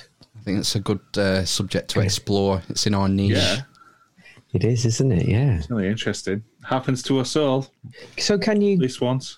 can you buy DMT like illegally? or something? You know, like you Oh, can buy LSD. Yeah, Can you buy it? yeah. We Can you? yeah we we know someone who's had it. Oh yeah, we do. Yeah, Joe Rogan. No, someone who may have been a well, a few people. Someone who may have been a guest for one on the Ah, yeah, I can't remember. But yeah, So- not to. So you can. So you can. Is Yeah, it like? Is it. it like? Um, It's in your fucking head. I know it's in your fucking head. that's But- not where they get it from, though. It's not like you're not cracking skulls. Yeah, it's like it's like Mushing adrenochrome. down glands. It's like well, once they finish milking the blood out of the children, they uh, they extract the DMT from the pineal gland as well and sell on the black So market. uh, yeah, that's just. So is it like a, a psychedelic class Yeah. of drug then? Have you heard of ayahuasca? Bless you. Ayahuasca, because that's what that guy. Um, what was his name on the Buzzcocks who presented it after Simon guy? Amstell. Yeah, he he had depression.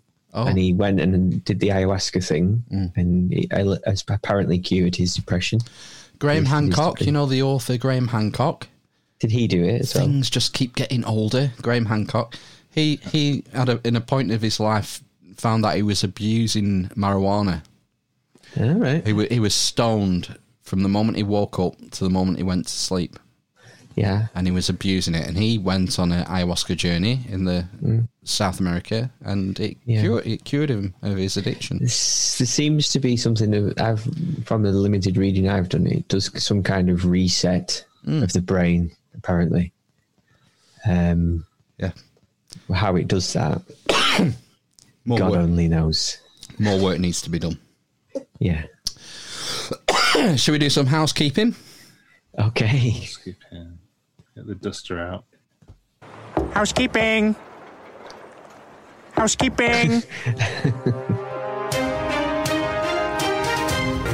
housekeeping. Quite a bit of house housekeeping to do. It's quite it's uh, quite a lot of effort you put into the housekeeping jingle. Not really. Uh, first note of housekeeping: iTunes reviews.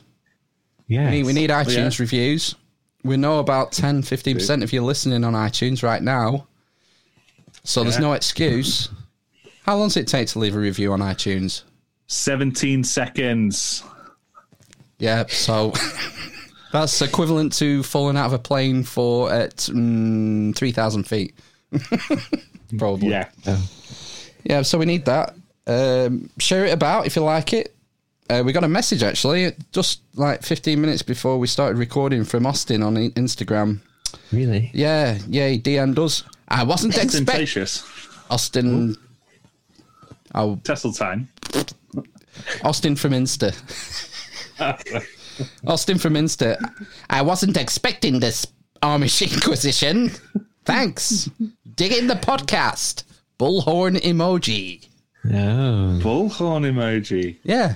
Oh well, actually, Ben, he's a bass player, Oh, no. You don't, we don't want any more of them. a fellow Scythian, fellow filthy Scythian bass player. Well, skull to Austin.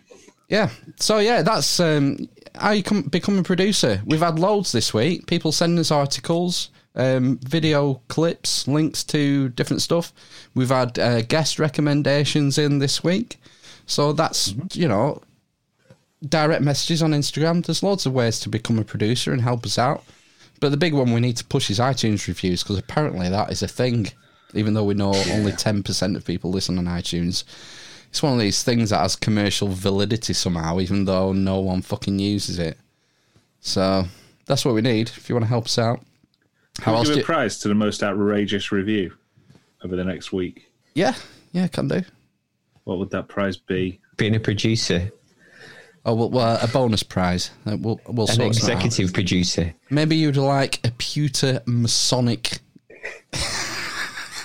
Um, what's it called? A What's the first thing that I seen in, in in the room? yeah, well, I don't want to give away something I want. Must be something. I'll sign a playing card. I've just found. All right, nice one. Jack of we Hearts. Oh, you are the Jack of Hearts, Amish Ben. Ugh. How else, Amish Matt? How else can you become a producer? Um, What's the number one way? How do you become an executive producer?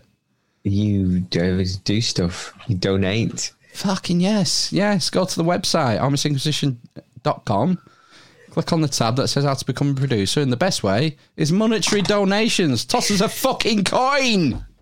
Toss a coin to your witcher, oh valley of plenty, oh valley of plenty, oh. You're a lion, dog, face, pony Toss a soldier. coin to your witcher, Anything else? oh valley of plenty. Uh, we should probably thank the producers before we finish up the housekeeping. I'll go on then. Yes. Uh, so we've got Gav from Lancashire Hot Pod, uh, Neil from Facebook, Anonymous, and then from Insta we've got Max Trillions, Jonathan B. Champ, the Superluminal, and Lord Ghost. Lord Ghost. Ghost. Thank you. Thank you for your courage and for helping us. Yeah, cheers, guys. Yeah. Anything else? Oh, is that the uh, is that the fucking housekeeping done? And Corn Pop was a bad dude. Oh, hairy legs. That's it. Okay, well thank you. Thank you, eavesdroppers. You are so amazing. In your love. I'd say why you're laughing. They are Yeah. so amazing in their love. It's going out to all you eavesdroppers out there. You're wrong, and you're a grotesquely ugly freak. I've been coming to terms with the fact that I am gay. Like a judgment day and terminating. More like. I imagined the carrot was my penis. Grab his dick and twist it! Take your stinking paws off me, you damn dirty ape! Yeah. That was a nice Oh, wow. musical interlude, wasn't it? It was, it was certainly an interlude. Have you? Has your wife taken your children out for the day or something? No, I've been to the uh, I've been to the park today with the kids. Ah, right, okay. I did it- I did wouldn't- it all I last wouldn't why your forehead was like a beetroot. Yeah.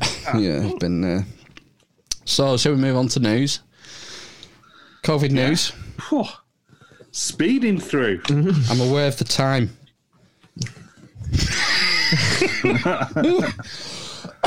Matt, you chastised me last week. Oh, why? You chastised me for not having a COVID news jingle. You said, What have you been doing for the last six months?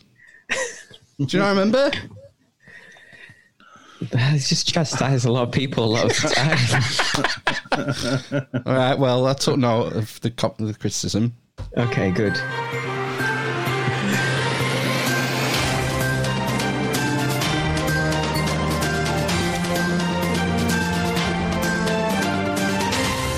This morning, as COVID cases mount across the country, the mass debate is intensifying. People are very passionate on both sides of the great mass debate. The partisan mass debate is heating up. Mass debates growing. The president is trying to have us cover the mass debate. CVS, Target, and Walgreens are getting in on the mass debate. The mass debate now taking center stage at local restaurants. It's nine minutes after six now, and there's new video of a raging mass debate. The mass- You know, it's just, you know, super painful. But There you go. okay. That was an extended cut. It won't be that Good. long. I like that. Ever again. No. Yeah, we've had uh, some COVID news this week. I decided to focus on our Antidipodian friends. Easy for you to say. The Antidipodians. Antipodeans. There's a P in there somewhere, isn't there? It's not all D's. Do you know, it's all it's all kicking off in Victoria and in Melbourne. Or is this the place where they've been asked to lock down and the cases are just spiraling out of control? Oh well, it, it's just it's not just an emergency anymore. Check check this. From 6 p.m. tonight, uh, I am declaring a state of uh, disaster across Victoria. This will be in addition to the state of emergency. You will no longer be able to leave home or go any further away from your home than a five kilometre radius. There will be a curfew across metropolitan Melbourne from 8 p.m. this evening, and it will run from 8 p.m. to 5 a.m. each and every day. And the only reason to be out of your home between the hours of 8 p.m. and 5 a.m. is to get care, to give care, uh, or to go to and from work or be at work. It's getting serious. Right. So can I just I've just straight away come up with a thing with that five kilometer radius. Okay.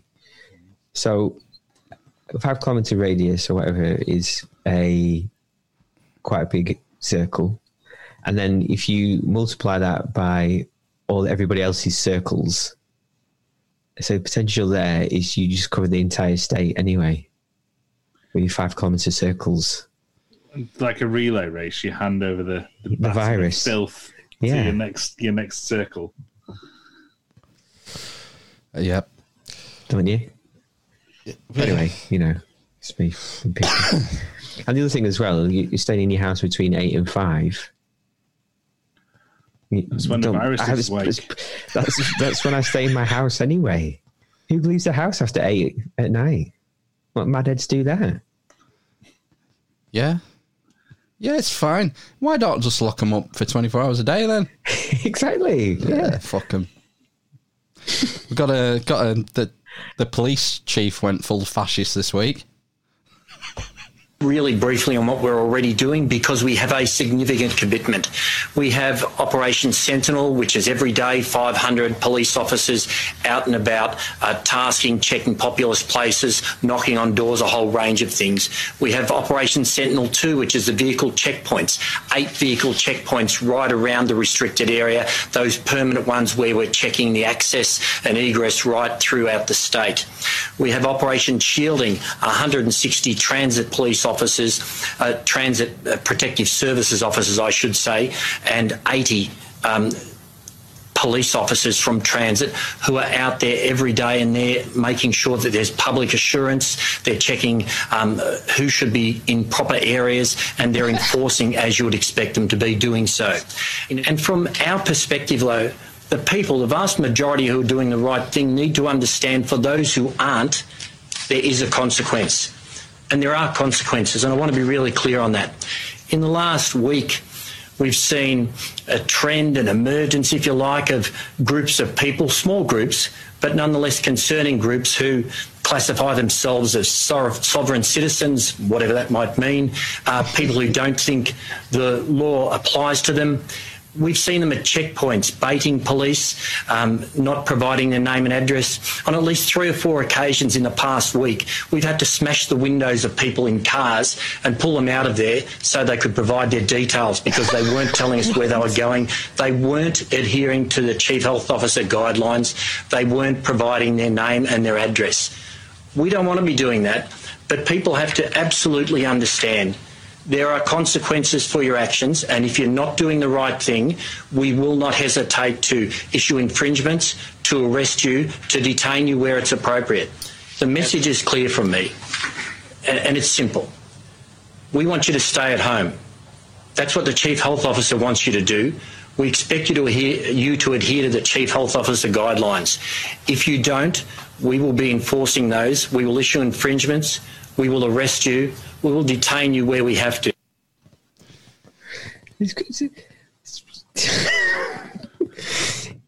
this he he smashed he smashed someone's car window to drag them out because they wouldn't say where they were going. Three or four times this week, he says. The same person. Oh, I got you. Driver's side, Honestly, side, and windscreen. The audio doesn't do it justice because if you see the video, he looks like he's in a Nazi SS stormtrooper uniform. Has he got a little skull and crossbow? It fucking might as well have. Jeez. I mean, it couldn't look any more fascistic. I'll send you a link to the video that's and I'll bit- put it in the show notes. Um, Yeah, it's hardcore. Uh, how many people? How many people are dying in? Is it Victoria? Was it the state? all right, I think we need to move on to the next set of clips. Ah, okay. Uh, this was sent in by one of our Insta producers, and it's um, it's from Sky News Australia. Uh, and you know, Balanced views. they have like um the presenters sometimes at the end of a news program they'll do like a five minute editorial piece to camera, like a summing Alright. up. So it's not, you know, it's an opinion piece. And uh, we got sent this clip, uh, this video. It was six minutes long, so I had to cut chunks out of it. I've got it down to three clips. Um, so it's Alan Jones is the name of the presenter from Sky News, and you get the impression that he might be sceptical of the go- government's reaction to the virus. all this coronavirus stuff goes on, doesn't it? You are writing to me in droves, all saying the same thing. Stop talking about the number of people who test positive. Tell us how many you've tested. What percentage have tested positive? How many cases are critical? What are the ages of these people? What pre existing conditions do the people have who've been admitted to hospital? How many cases are mild? How many have recovered? We're sick of the headlines. A registered nurse for over 30 years has written to me to say in desperation this is government terrorism, medical terrorism, and media terrorism. They're genuinely and legitimately worried. Victorians are being told they could face restrictions until Christmas, as the Andrews government can't differentiate between those who test positive and those who are at risk. Now, if no one else makes the point, I have to. Peter Dutton tested positive.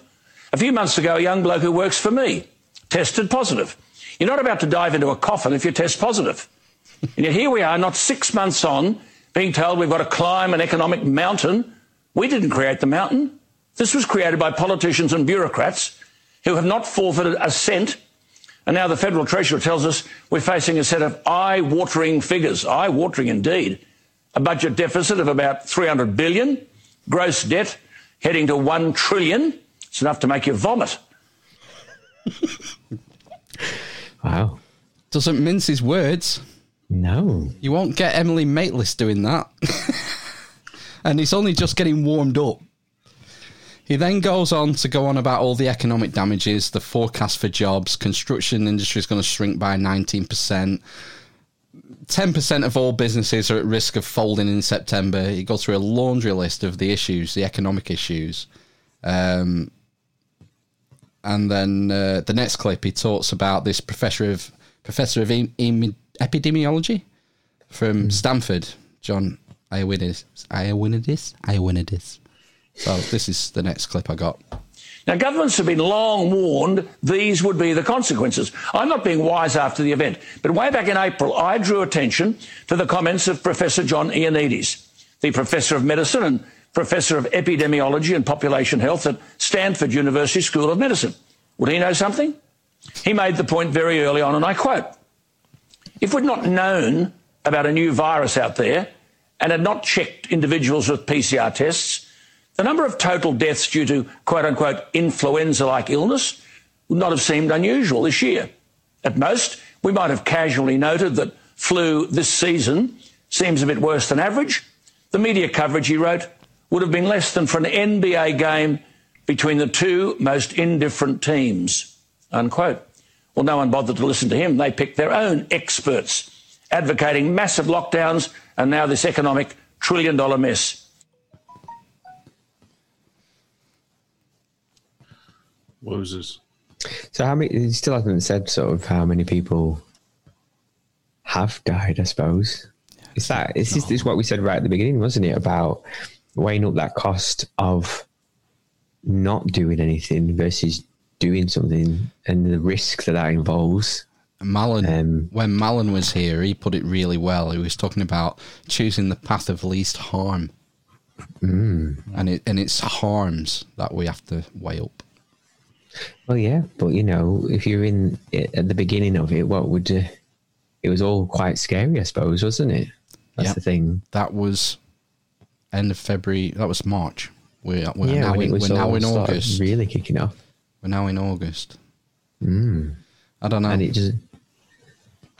But the other thing as well is that if, um, you know, cases do increase, it's that same thing for us in this country about the health service being overwhelmed and there not being critical care beds for accidents and all the other things that they would expect. Thing is, we, we've been through the first wave and it wasn't overwhelmed. The, the mothballing the Nightingale hospitals. So why are we Hmm. afraid of a second wave? Well, I don't know. It might be. It could be worse. Could it? I don't know. They always cite the Spanish flu, and then that the second wave was worse than the first. Mm-hmm. But this isn't the Spanish flu. Spec- What was the death rate for Spanish flu? Thirty odd, twenty percent, something. You know, we're dealing with a different beast here.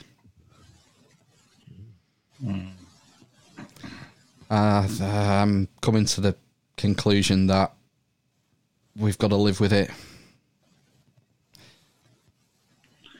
I think, the- um, yeah, I'm kind of with you on that. I think that that fella you just add on was, you know, made some made some decent points, and it, it is that sort of, it's the response of the government advised by experts that is that is causing any of the socio-economic um, problems that we're facing. Not well, that not just Australia are facing, but it's the same in the UK. It's the same anywhere where anyone has had any sort of political response to the to the pandemic. It seems to have started started with science based, but all from a selected group of experts, uh, as you might expect. Um, but it seems to have kind of gone off the rails slightly and, and just run away. Um, and now we we are like Australia in going to be in a, a bit of a mess. We've got Brexit around the corner as well. I don't know. I can't see that uh, having an easing effect on on the situation. Uh, I might be wrong, but Yet to be seen. You, you lead us back. You're sort of going the same way that Alan Jones was, and I've got the last clip here, which was his final summing up at the end. seal the deal. and it's pretty staggering to listen. This is mainstream broadcast news. It's Sky, and it's pretty staggering what he comes up with. What is at the end of the road? All the government estimates this week say that business will have a rapid bounce back. Well, I hope so. What do you think? I'll tell you what you'd be entitled to think. With militant protests on the street, monuments and statues being knocked down, freedom of speech being destroyed, people terrified to speak out, unhinged, snarling human pit bulls frightening the tripe out of people, Metaphor of all of this are the persistent attacks directed towards Donald Trump, a democratically elected president, and now a virus, ripping the guts out of the economy. You'd be entitled to think there's an agenda out there, comprehensively determined to destroy Western society as we know it. What? Exactly. Yeah, you didn't see that coming, did you? No. What was that uh, conspiracy overarching book that you read recently? Oh, uh, loads of them. no, not one. Crikey. Oh. That's pretty bold, isn't it? Coming out of. Can you imagine Hugh, what's his face on BBC doing that? Or Jeremy Paxman? No, but um, Australia is a bit like that, isn't it? They're extreme. no, well, yeah, but um, in uh, the, I think other news agencies allowed a little bit more freedom, basically. And they know. I think it's quite tightly governed here, isn't it? News. No, I don't think so. Maybe it's just the illusion of that. Mm, I don't know. I think it is. What's uh, who's he saying? Or does he allude to He- where this might be coming from? He just says an agenda, doesn't he? An agenda, yeah, to, An to bring an Western civilization down. Yeah, there's an agenda at play. Where would By who who? would? Well, China or Russia, I guess, was the is the hmm. two. Oh no, no, no! We're going beyond national borders here. We're going. We're going to what? Antarctica. We're going to what? what? What Ian was talking about? Who really runs the world? The 12. The twelve families. Yeah. I don't know. The Clintons. I'm an idiot. I don't know anything. You know. Who is it? Oh, I can't get stuck on it. We've tons to get through yet. Oh, God, look right. God, there's a fucking there was an armed there was a street fight, a brawl, an uh, incident took place in California. Right. Some hot coffee was involved, but no no apples, Ben. Just the black coffee, no apples. A bloody fight erupts after a woman in Manhattan Beach throws coffee at a man not wearing a mask. You shouldn't have thrown the drink in his face. I don't I- give a- You You should know, not have thrown the drink. That was. You shouldn't do that with somebody Hey, you that might likes. have COVID now. You better go to the doctor. The verbal sparring continues after the fight. You shouldn't have thrown the drink in his face. That was pretty stupid. I don't know where you got off on doing that. I hope that someone saw that, Yeah, yeah. and I would do it ten times over, mother. Go. Matt Roy and his friend James Hernandez, who are anti mask, say they were having a conversation about how they feel about people wearing masks while at a downtown Manhattan Beach coffee shop on Friday morning. This couple overheard us and they took offense to it, and it really triggered them. They say after getting their coffee, they walked a couple of blocks away where they found a bench to drink their coffee and eat their burrito on. They say that's when the couple approached them. Y'all need to be wearing masks. No, we don't. How do I eat a burrito with my mask on? Hernandez wears a body cam all the time and caught the incident on camera. They were asking us to put our masks on. We just found that ridiculous because we're eating burritos and drinking coffee and we're outdoors. So we said no. The men say that's when tempers flared and the hot coffee assault occurred. The couple then called the cops. The cops did their cop thing. You know, they separated us and took statements at the same time, and you know, asked if we want to press. Charges. You get the idea. I didn't realise how long that clip was. Hmm. Yeah. it's, all, it's all about the masturbate. The mask debate, yeah. Oh, that was pretty wild. Assault on the street for not wearing a mask. Oh, what's that thing from last week? Is that a mask debate, not a mass debate? M A S S debate. It's a raging mask debate. Oh, is it mask debate? I thought it was mass debate. Like they're organising a massive debate. There was No. uh, what? I don't know. That's what I was. That's what was confusing me. I didn't want to say. we we t- we sort of uh, glanced upon the subject of conspiracy theories before. Uh, there was a protest in London this week about the COVID response from the government, and uh, yeah, there was a demonstration in London. I got a clip of one of the protesters 19 was called COVID 19 because it's 19 years since the last bloody disaster, which was the uh, made up um, uh, Twin Tower explosions. Uh, COVID actually stands for, look, I can't remember, what it is, I've had half a beer, but it's this is all a just a just a, a reset button. This is to hurry things up. They want to get Trump off his perch. This is the only way they can do it. They've got to stop those elections. They've got to get the Democrats in. They've got to get old sleepy Joe Biden in. What they're looking to do is get the blacks uprising by these Antifa riots. This Democrat state's bloody melting down at the moment because their councillors are all brown enveloped. They're all paid off. We know it's it's corrupt around the whole Western nations, everywhere. The councillors are all paid off. They're all Marxists, all playing the Chinese game because China own, pays their wages. That's it. Wow. Jet fuel, jet fuel can't JFK the moon landings. He's had half a beer. I think I think it was 18 years ago as well. 2001, yeah. Yeah, idiot. Yeah. It's so it's so disappointing. Us that's like the British is no, the British example of a conspiracy theorist. He's no he's no legendary Punisher, is he? No. Have you heard le- No. legendary legendary Punisher on Twitter? No. Oh fuck! He, he got interviewed on a live news broad, broadcast from a Trump rally, and, then, and, and then went viral because of his response. It's it's fucking it's a thing to behold. You, where do you stand with um, all the issues that are taking place um, in today? Uh, well, I should say more recently with the whole BLM movement, the whole police, um, anti-police, um, anti-government, almost basically. Where, where do you stand with all that? Well, I mean, the thing is, is that, I mean, if you're going to burn down cities and defund the police, you're no friend of ours. I mean, these people are the same people that rigged an election, rigged an investigation, and rigged an impeachment process against the American people, and they lost all three. I mean, they voted for a guy named Obama not once, but twice, and he stole everything. That's why they were down on Epstein Island raping and eating those babies down there. Just look at the flight logs. They all knew who he was, what he did, where he did it. That's why they got on his plane to fly down there and do it with them. That's that's what the real problem is. It's pedophilia, and and as soon as uh, you know everybody finds out that all these people are pedophiles, that's when the party really begins.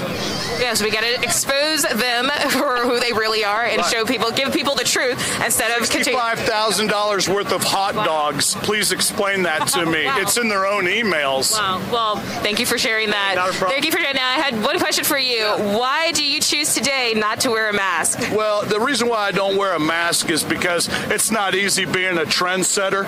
You know, uh, it- you know, people think it's easy, but uh, but it's not. I mean, it's a it's a hoax. Ninety nine point seven percent survival rate. Are you kidding me? I mean, you've got Bill Gates running around like a psychopath trying to cram his vaccine down my throat, and I'm doing just fine without it, Bill. Didn't you go down to Epstein Island yourself? I, you know, Epstein and Weinstein just doesn't sound like a Presbyterian problem to us. Bit of anti-Semitism thank in you there. for sharing that, but of course, that does not go against the basic safety procedures that we should Why be hasn't she doing ended at, the at, interview every, yet? at, at a daily basis. At a daily basis, washing your hands, staying as at least as far away as possible. If you took yeah. that mask off, I'd make out with you. well, anyway, Stephen, it was so great talking with you. and Thank you so much for your time. Uh, thank and you. do you have anything else you want to say, maybe to other Trump supporters Yeah, who are watching who can't be out here? Absolutely. Stars and bars, red, white, and blue home team, man. It's Trump 2020. They're throwing an octogenarian at us, struggling with dementia, trying to hide liquor on his breath, dealing with a son who just got a stripper pregnant down in Arkansas, cheating on his dead brother's wife. well, Stephen, again, thank you. Thank you so much for your time. You have a blessed day. Well, uh, he had a, a lot to say, and um, it's, uh, I can- we'll hear some more stories, I'm sure. And um, yeah. Oh my god! I think you did send that, didn't you? I did watch that. It was really funny. That. That's like the anti-Semitism. The throwing at us an octogenarian. Weinstein. Oh, fucking Didn't get brilliant. Uh, he's- He sounds like a WWF wrestler at the end. Yeah. It's great. I loved it. Is that true about Joe Biden's son then? Hunter. Oh God, there was a development today. Biden's been named now by the Ukrainian court. Oh, what does that mean? Is this the counter offensive against criminal criminal law proceedings going on, and it, previously it was an unnamed American, and they released his name. That it's Joe Biden on the on the name that on the uh, warrant or whatever it is, bill whatever. Right. Because they're all fucking bent, aren't they? It's nothing new. His his son, his son was over there working for an oil company and a director's job, fifty thousand dollars a month. How does Hunter Biden get that job? Come on, they're all bent. It's nothing new. Uh, I've one. I've. Uh, I'll, I'll skip the doctors for North America. What it was. I had a clip from Doctor, but with time's marching on. We haven't even got to the It's fucking fine. Trump and Bi- It's Biden abs- yet. it's- it's Ah, no, abs- I'm not in work fine. tomorrow. Yeah. Oh, you know. Oh, okay, okay. Um, I got hip again off Insta, Insta, Instagram. Instagram's on fire, you know. We're, we're burning it up. We're turning it up. I got, I got, I got hip to uh, a TV. This is from a TV show in 2003. Check this shit. China. Isn't that where flu viruses come from? Yeah. A lot of viruses come from there. Whatever it is, it originated in China. Time is not on our side. It's like looking for a needle in a needle stack. We have ruled out all the usual suspects influenza, SARS, bacterial pneumonia. How long is it going to take? Well, it took 34 days to isolate the coronavirus that caused SARS, and that's fast. I'm authorizing a quarantine on everyone who's come in contact with a symptomatic person. There's got to be something I can do. And the enzyme S viruses when they were So the using chloroquine. malaria. So the chloroquine.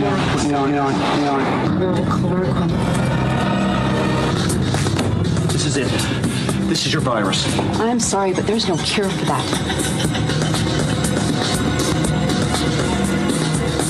Chloroquine, that's an anti-malarial drug. No. Listen, it suppresses the enzymes. It's the enzyme. That's called, um, what's it called? Dead something? Dead Zone from 2003. Classic. One Matt. There's a, there's, a vi- mats. there's a there's a virus, a new coronavirus that comes from China, and the only cure is hydroxychloroquine. it's bonkers.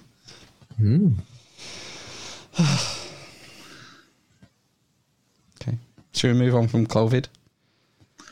That was the All se- right, that was is the, that just COVID? that was the serious part. Yeah, that was COVID news. Fucking hell. Uh, COVID 19 news. Yeah, that was that was supposed to be the serious part, and then we got onto the Oh. fun part once we've done this. Oh. If I could, should should, it should warn us to the new the format changes. Uh, U.S. election. Oh, election news. Have you got an election news jingle? No. What have you been doing for six months? we forgot, but we didn't have time to play a clip last week. We, we like we like the gaffs here. You know, hairy legs, corn pop. Yeah, he was a Yeah. dude. Um, and the clip we didn't play last week was Biden turning up for a speech and getting lost and forgetting where he was. Again. Good afternoon, everyone. Welcome to Kingswood Community Center. Oh, God. Actually, that's the one down I used to work. That's a joke. You didn't know where we were anyway. It sounds like he's on a respirator. Yeah, he's fucked.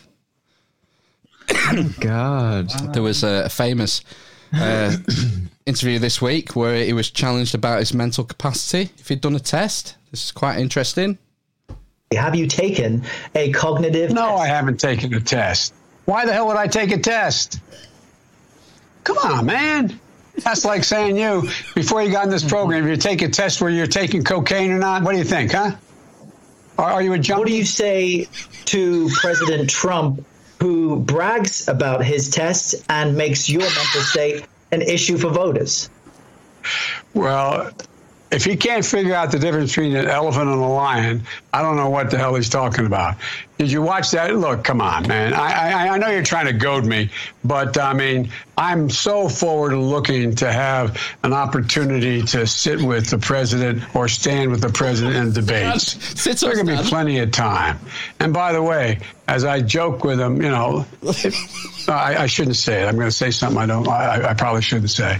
Anyway, I am. Uh, I am very willing to let the American public judge my physical and mental my physical as well as my mental fil- fitness. Fucking unreal, isn't it? Awful. Oh my Joe. god. What? Uh, Who was that young guy who, who was a prospect? Beto Beto O'Rourke or something. He was like a normal aged person. Oh, it was it was it's Biden's turn. He was Right, VP. It's his turn. Hillary's out of the way. He's next in line. You, you don't pick Who people else? based on how competent they are. Who else is on that flight manifest then? So we can decide who the, who the next president is. Because these guys aren't going to last long, right? Neither of them.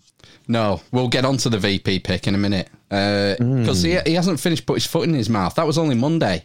oh God, I can't can't listen anymore. And then Monday, Monday. not not content with telling African Americans that you ain't black if you don't vote for me, he then goes on to tell them this week that they aren't diverse enough.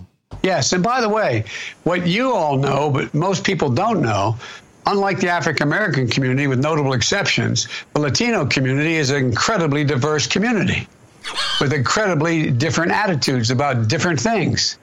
You go to Florida, you find a very different attitude about immigration in certain places. Just like Oh, Joe. he can't help putting his foot in his mouth. What's, What's uh, he? What's he even trying to say? He's saying that the the African American community isn't diverse. Yeah, no, in, in terms of its thought, but why would you even say that? He was talking to a Latin presenter for some sort Yeah. of Latin thing, so he's bigging up the Latins. How can I Oh, do that? okay. Oh, I'll slag off the African Americans. Yeah. It's, oh, it's weird. There was an interview because you- Ben, you mentioned the VP. Or was it Mm. Matt? Because he's so old, and he's obviously, if he gets elected, he's not going to make it through the term.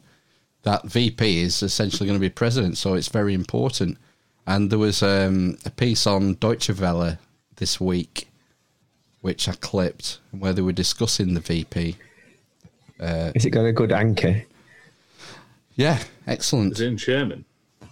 Um, what does Biden's choice need to bring to the table to give Democrats the best chances of beating President Trump in November?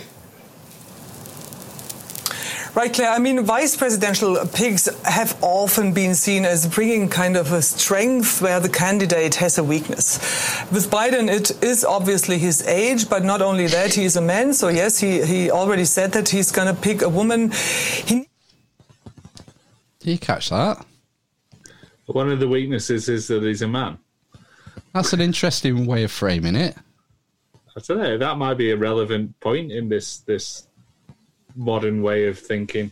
When did depending on depends on how the voters are thinking. If they're if they're looking for a progressive, uh, you know, path, then they might be looking for, um, you know, black and minority ethnic, female, homosexual picks. Since when has being a man a weakness? Depends depends on the man. I mean, look at this fine specimen. I just thought that was pretty. I don't know. It's weird, man. I thought it was supposed I- to be equal.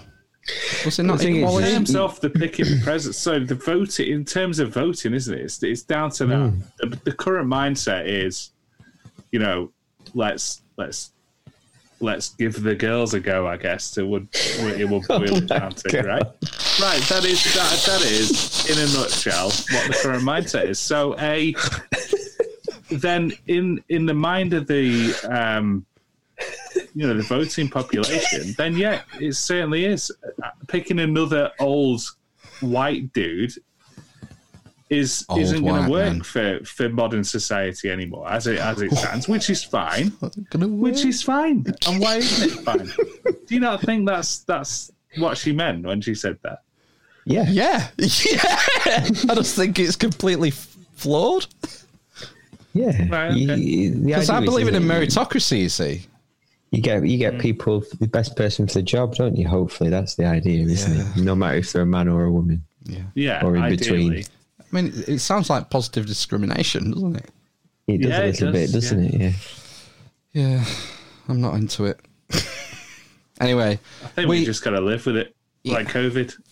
we um we beat up Joe Biden here, and it's not because we're partisan. We're apolitical, but Trump has done some fucking humdingers this week. Oh, the thing that you sent, Ben. Oh Let's start. God. The first, the first one was that the one with the charts. Yeah, I honestly thought that was like the way it was filmed was a sitcom. This is this is Trump um, going over the death figures with a reporter, and he's got his he's brought his paper, his graphs with him. Take a look at some of these charts. I'd love to.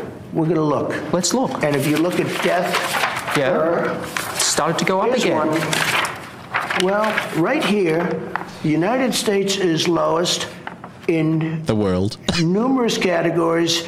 Uh, we're lower than the world. Lower than we're the lower world? than What is that? Europe. In what? Look. In what? Take a look. Right here. Here's case death. Oh, you're doing death as a proportion of cases. I'm talking about death as a proportion of population. That's where the US is really bad. Well, much worse than South Korea, Germany, etc. You can't. You can't do that. You have Why to go. can't I do that? You have to go by. You have to go by where. Look, here is the United States. Now look, we're last, meaning we're first. Last? I don't know We what have we're the first best. in. As a what? Take a look again. It's I just- cases. Foam finger number one. We're the Nice. we're the last, which means we're the best, which means we're number the one. God, it's bonkers, isn't it? That uh, that interview was fantastic. It was just bizarre. You were just waiting for like Ricky Gervais to come and look at the camera, Yeah. and do a funny face. You know, I I don't even think that was his best faux pas. It's certainly not my favourite faux pas. Uh, there's two more which trump it. um, he was doing a speech about the national parks. Did you hear this one? No. When young Americans experience the breathtaking beauty of the Grand Canyon, when their eyes widen in amazement as Old Faithful bursts into the sky, when they gaze upon Yosemites, Yosemites, towering sequoias, their love of country grows stronger and they know that every It's it's Yosemite. Yeah, when you look at the Semites. Yosemites. Yo. Oh man, I love that one. That's a good one, but I, it wasn't my favourite. This is probably the stupidest, but it's definitely my favourite Trump uh, Trump highlight of the week. Uh, it's talking about globalization and uh, manufacturing moving to the Far East. In 2017, Whirlpool won relief from the ITC once again. Once more, your foreign competitors moved their factories to prevent a level playing field and to avoid liability, shifting production to Thailand and to Vietnam. Thailand and Vietnam, two places that I like their leaders very much. Thailand. that sounds like a nice place. Do you think that's what happened to uh, Ian?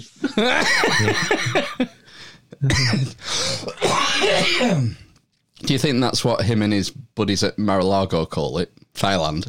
Thailand. And it just slipped in. I think there's a sexual connotation there. Gross.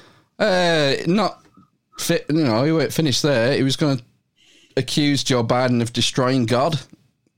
going to do things that nobody ever would ever think even possible because he's following the radical left agenda. Take away your guns, destroy your Second Amendment, no religion, no anything, hurt the Bible, hurt God.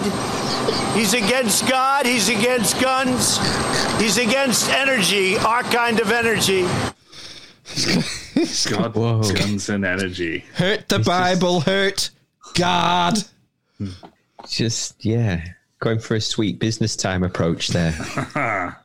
It's a bit of a, a Destiny 2 joke for you there, guys. Next, next plane to Thailand. Thailand. Yeah. Oh my god. It's just like, right, you need to get all of these things in your answers God, guns, and energy. Yeah, second most. He said our kind of energy, and our kind of en- energy is oil Like- and gas. Arc, arc energy. Like Our- Stark. Our our kind of energy. Uh, moving on swiftly. Um, ben, I brought the um, I played the BLM protester in London last week. Oh, Uh, we need to address the, fact that you know all of these groups of people, the issues they face, it all comes from the same people, white men. So we need to get rid of them. um, I mean, how we do that? Eat them. Kill the rich. Kill the rich. and uh, I was struck by your response because you sort of your response was to kind of downplay it as students acting up, and Yeah. I was a student once, and which Oh, I, I didn't say that though. which is true. We know that students can be a bit loopy, but on. Uh, I got hit to this. I found this clip by Brett Weinstein, who was the professor from Evergreen College who got kicked out of Ah, his yeah. job. And it's a short clip of a minute or a minute and a bit, and it really sums up why this is important and in- incredibly eloquently. I have to say, I keep being invited to talk about free speech on college campuses, and every time I'm invited, I make the same point, which is this isn't about free speech, and this is only tangentially about college campuses. This is about a breakdown in the basic logic of civilization, and it's spreading. And college campuses may be the first dramatic battle, but of course, this is going to find its way into the courts. It's already found its way into the tech sector. Um, it's going to find its way to the highest levels of governance if we're not careful. And it actually does jeopardize the ability of civilization to continue to function. How has it gotten to this point? Uh, in part, it has gotten to this point because we let it fester. These ideas were wrong when they first took hold in the academy. And instead of shutting them down, we created phony fields that act as a kind of analytical affirmative action, where ideas that do not deserve to survive are given sustenance. These ideas are so toxic and so ill conceived that to the extent that they are allowed to hold sway as if one truth is equal to every other truth, right? My truth is as good as your truth. To the extent that that idea is allowed to pervade other institutions on which civilization depends, civilization will come apart. So we have to fight this. And don't get the sense that it is just about college campuses or kids overreacting because um, that ain't what this is. This is far more important than that. Pretty chilling. This is my truth. Tell me yours. I was thinking about that. The Manics, yeah, they're radical leftists as well, aren't they? I wouldn't. I don't think anymore. I think they wear cardigans and drink tea. They didn't they famously play in Cuba when Yeah. when no one else was playing there. The, yeah, the masses against the classes was one of their yeah singles. Mm. It was yeah. He made a good point. It was very distracting him playing the theremin all the way through that. piece. Very good. Oh, it's, it's worth thinking about. Yeah. Language is fundamental, and the way you're eh, you're allowed to use language, it's fundamental for finding the truth of things. So we shouldn't be mixing up what is the truth. You know, this is my truth. Tell me yours. No, I'm afraid not. There isn't. There is a, a truth, even though you might not like it, and uh, we need to stick with that as much as we can.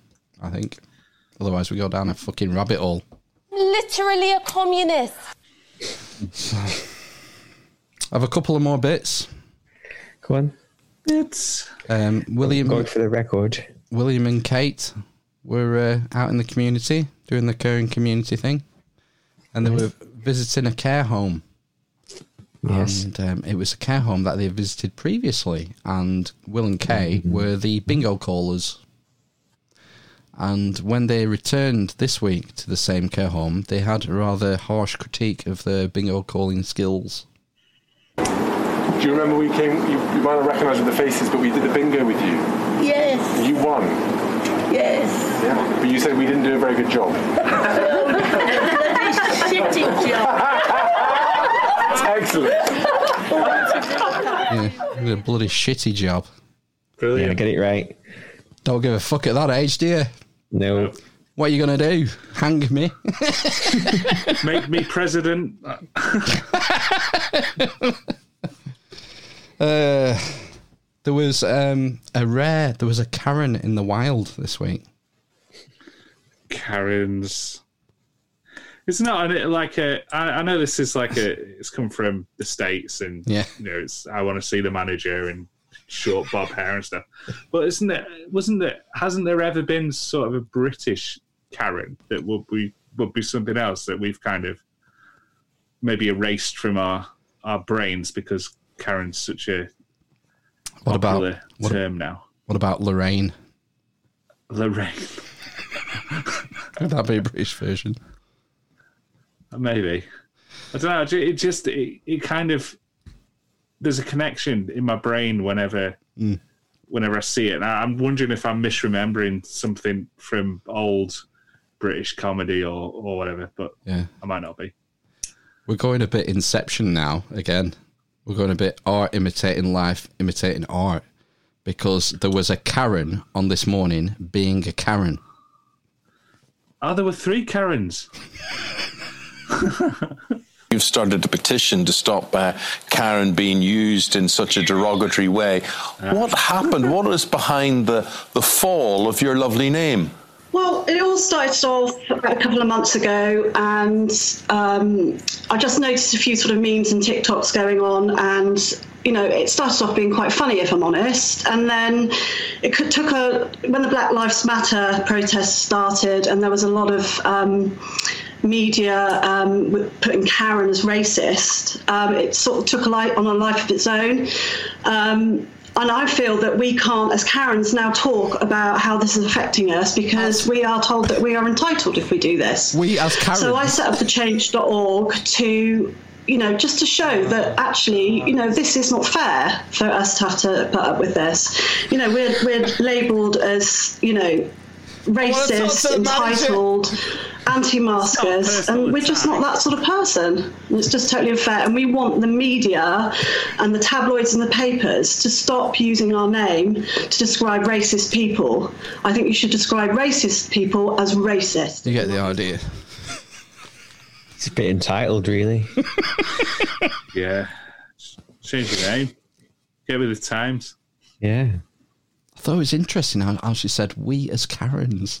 We as We as Karens. Like, like Karen is an ethnic group or something, or a, reli- a religious group, or we we as Karens are sick sick of this.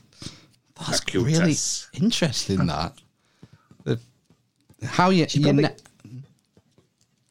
I was just going to say she's probably created an online community of Karens. yeah yeah Well, she's So- got the, the wherewithal to start a change.org petition over something random like that. Um, then she's probably got lots of spare time in her hands. Yeah, and she, you know, she's got on this morning and spoke to Eamonn Holmes, so you know, just want to tick off the bucket list. Yeah, life's ambition achieved for Karen. I, I signed a a change.org petition today. Wasn't that one, was it? No, What was it about? uh, forced vaccinations All right. To not You allow pro or anti? an- anti anti forced vaccination. It's pretty. It's pretty. s- Preislicht. It's it, there's no really real argument to have. Vaccines carry side effects, and even though they could be mild, and it could be low chances, you can't force someone to suffer from side effects from a medical procedure. No, I don't, I don't think you should be able to force anyone to, to have any sort of medical procedure. That's a slippery slope. So, yeah, in, The, uh, in that respect, I'm, I'm with you. The conspiracy theorists are worried that that is coming. You see, and we know how right they are on most things. Well, Yeah. Uh, I had on. something weird happen to me today. Uh, no, not, uh, a couple of days ago. Mm-hmm. I um, I was on Instagram. They have this thing called IGTV. Yeah, I've heard, yeah. It's like a separate thing where you upload a video. So I thought I'll, I'll give it a go. So I we don't really have any videos. So I, the last one I found was the um, trailer we did with Scent of a Woman. Scent, How'd you say that? Sorry again. Scent of a Woman. Yeah. On, properly. Scent of a Woman. Mm, need to warm up, don't you? Yeah. and uh, I just posted it and as on the IGTV and forgot about it. And then then uh, the next day I was a bit bored. Uh, I thought I know what I'll do. I'll log on to YouTube and see how many videos Ben's uploaded in the last Oh, few weeks. Oh, God, sorry. How many he's not uploaded, you mean? Look, I'm, I'm having some serious problems with. Uh... With being asked to do things. no, no, I will do it. I promise. Honestly, So right, so I logged on to our YouTube channel, and you know there's a section that says recommended videos. Yeah, I think so. Yeah. Down in the right hand side, from Universal Pictures, Scent of a Woman, courtroom Oh. scene. Oh. Ah. So They all talk to each other, don't they? Cross platform. What I don't know is, but when I posted the video to Instagram, I hashtagged it "Scent of a Woman." So it's either that or the machine is listening to me. What? Yeah. I don't know which. The Or hashtag images. seems the hashtag seems to be more likely. Hmm. Or you know, I was probably walking once I listened to it when I uploaded it. I was probably walking around the house doing Al Pacino for the rest of the afternoon. And your phone was listening. Yeah, I don't know which it'll be. Google was listening. I'm a blind man. Yeah, it's just too it's too deep. I had too many beers. what was the thing in the courtroom? I can't remember what the courtroom scene was called. Oh, I don't know. Never watched it. Oh, this court is out of order. This whole courtroom's out of order. Yeah, he had a, he had a, a southern accent as well in that film. Anyway, it's half past Digest. ten. I know. We didn't even cover everything, so I'm gonna have to do less Wow, producing next wild. week. Um, but do you want to do your last videos, or is it? Are we getting edging towards a two No. and a half hour podcast? No, it's it's. I don't want to keep everyone up too late. It's already late. I'm not bothered. I'm not You know. work tomorrow. You know, work tomorrow. No. How come? This is our jobs now, you. Phil. Yeah, this is. You Get said, them said, donations coming in. yeah, you said it was monetized now, so I've just quit. Toss a coin to your witcher, a valley of plenty. yeah. So. I don't know. How far down? How far down your list are we? uh, I don't know. Uh, that's the last page. I can't remember now what I skipped.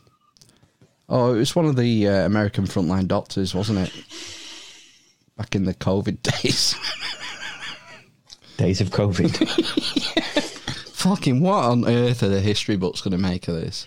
Ah. It might just be a little bit of a footnote, like the Spanish flu. I mean, not you don't really talk about that, do you? Much? The polit- it's- hmm. You don't think? It's massive. Or do you mean, like you know, with Trump and things getting a bit weird and partisan and extreme? I think Again. we're, we're at, this is a seminal moment of history we're living through here. This will be talked about for hundreds and hundreds of years. I think. Just how shit it is. Just, it's crazy, man. Being to, being told to stay at home. Yeah. I don't think that happened in the Cold War. No? No, you're just told to go under your table, weren't you? I think the fear, the sort of I think one thing we never experienced was that really because we were a bit too young was the sort of immediacy of doom that was around the corner at any point. Um, I do remember watching that. I vaguely remember watching one of those nuclear um, Holocaust videos. I don't know if it's if I'd watched it as a clip on television or I had what we were brought in. It was brought into primary school and we were made to watch it. But I definitely have a memory of that happening sometime in my childhood. And I'm When the thinking, oh wind my blows, god, When the wind blows, was that? it I don't know. And like, you know, going to having to just having to I'm sure in the video it says something about going into a, a door frame mm-hmm. or under a table or under the stairs or in a cellar if you hear the siren. Basically. Duck and Remember cover. that? Pardon? Duck and cover. Yeah, all that kind of thing. Remember that? I, I heard a story this week about someone who was around in the missile crisis, and he remembers going to bed, his dad kissing him and saying, "Night, son, we might not wake up tomorrow." Sleep well. Sweet dreams.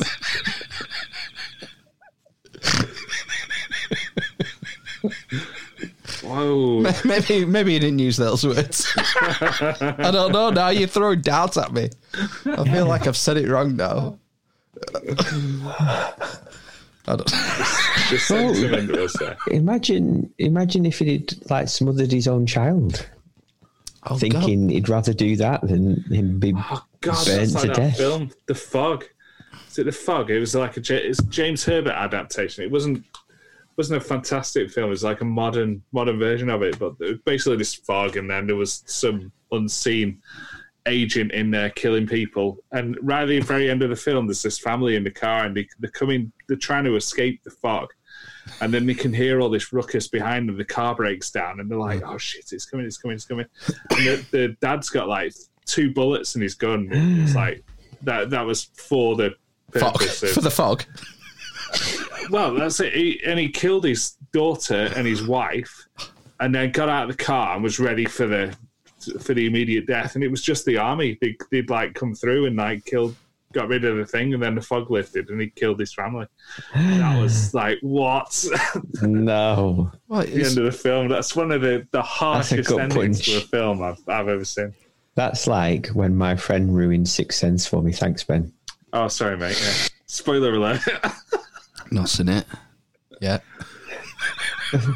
The Fog or Sixth Sense? I don't think there's any point in seeing it, is there? If you know what the ending is. No. Nah. Not anymore. My uh, my missus went to shop yesterday. Oh, did she come back with a foam finger, a cowboy hat, and uh, just some sparklers? She came home and said there was someone not wearing a mask. Oh no! And I said uh, maybe uh, maybe he had an exemption. Mm-hmm. He looked pretty healthy to me. oh, that's how it starts. So all right, did you ring the police? you fucking. s- What on earth? This, yeah, this is what they need. It's 1984. It's Hitler Youth. We've heard it all before. They need people to dob each other in, don't they? Well, this is what's going to happen. This is what I was going to say. So, like, when all the kids go back to school, hmm. and he's going to start saying to the kids, "Now you got to remember, if your mummy and daddy takes you to the shop and they don't wear a mask, you got to let us know." Yeah, it's it's part Oh, of the. you stop! I need to stop myself now because you're just drawing me into your conspiracies. now It's not conspiracy. I almost conspiracy. fell for it. It's I almost fell for it. It's fucking it's fucking history, not conspiracy. This is how it starts. I've got a good clip actually about the mass cowards. Oh, my apologies. I was wearing my mask because I just got back from a full day of being a good person. I love my mask because it's a simple yet effective way to display my righteousness. Am I concerned that two children in China dropped dead because they were forced to wear masks in gym class? Nope. Am I concerned that we're creating a generation of children who will be socially awkward and conditioned to fear their fellow man? No. Am I concerned that I'm contributing to an impending socialist technocracy that will enslave the global population? Not even a little bit. Am I concerned that my mask is symbolic of my compliance to the social conditioning that will eventually lead to the forced vaccination of every man, woman, and child on planet Earth? Not a chance. And why am I not concerned, you ask? I'm not concerned because I decided a long time ago that shallow, insignificant gestures are a much easier way to showcase my morality than actually being moral. Because in order to be a real good person, I gotta stand up to a real bad person. And I don't like standing up to or for anything. I've decided that it's much easier to trick my own mind into thinking compliance is a virtue instead of what compliance actually is cowardice. I prefer to float through life completely ignorant to the fact that every socialist takeover has always begun in the exact same way with government overreach, public shaming, censorship, and a toilet paper shortage. Don't believe me? Google toilet paper shortage in communist Russia. Did you think you were having a unique experience? I prefer to pretend history never repeats itself so that I can stand by and turn a blind eye every time history repeats itself. I prefer to call anyone who speaks up, fights back, or stands their ground a lunatic lunatic or a conspiracy theorist so that I don't feel obligated to do my own research. Research takes away from me time. And lastly, I prefer to put on my mask and stand among a sea of masks so that I never have to be seen, be free, or reveal the deep dark shadows that lurk within me. Wowzers. I hope there's an animated video that goes with that. What were the three things you said about uh, I cannot even begin to remember. No, there's so much global overreach, information. Global overreach, public shaming, and censorship? Uh, toilet paper shortage. Yeah, Yeah, communist Russia. Yeah, that's how it starts. Wow. Oh well. Right. Should we go?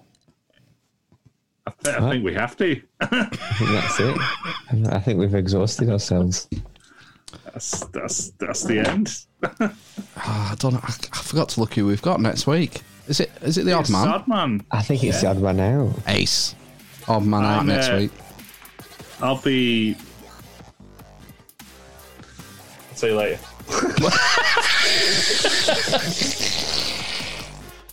What the fuck? Lion dog faced pony soldier. And Corn Pop was a bad dude. They are. Yeah. So amazing. And their love.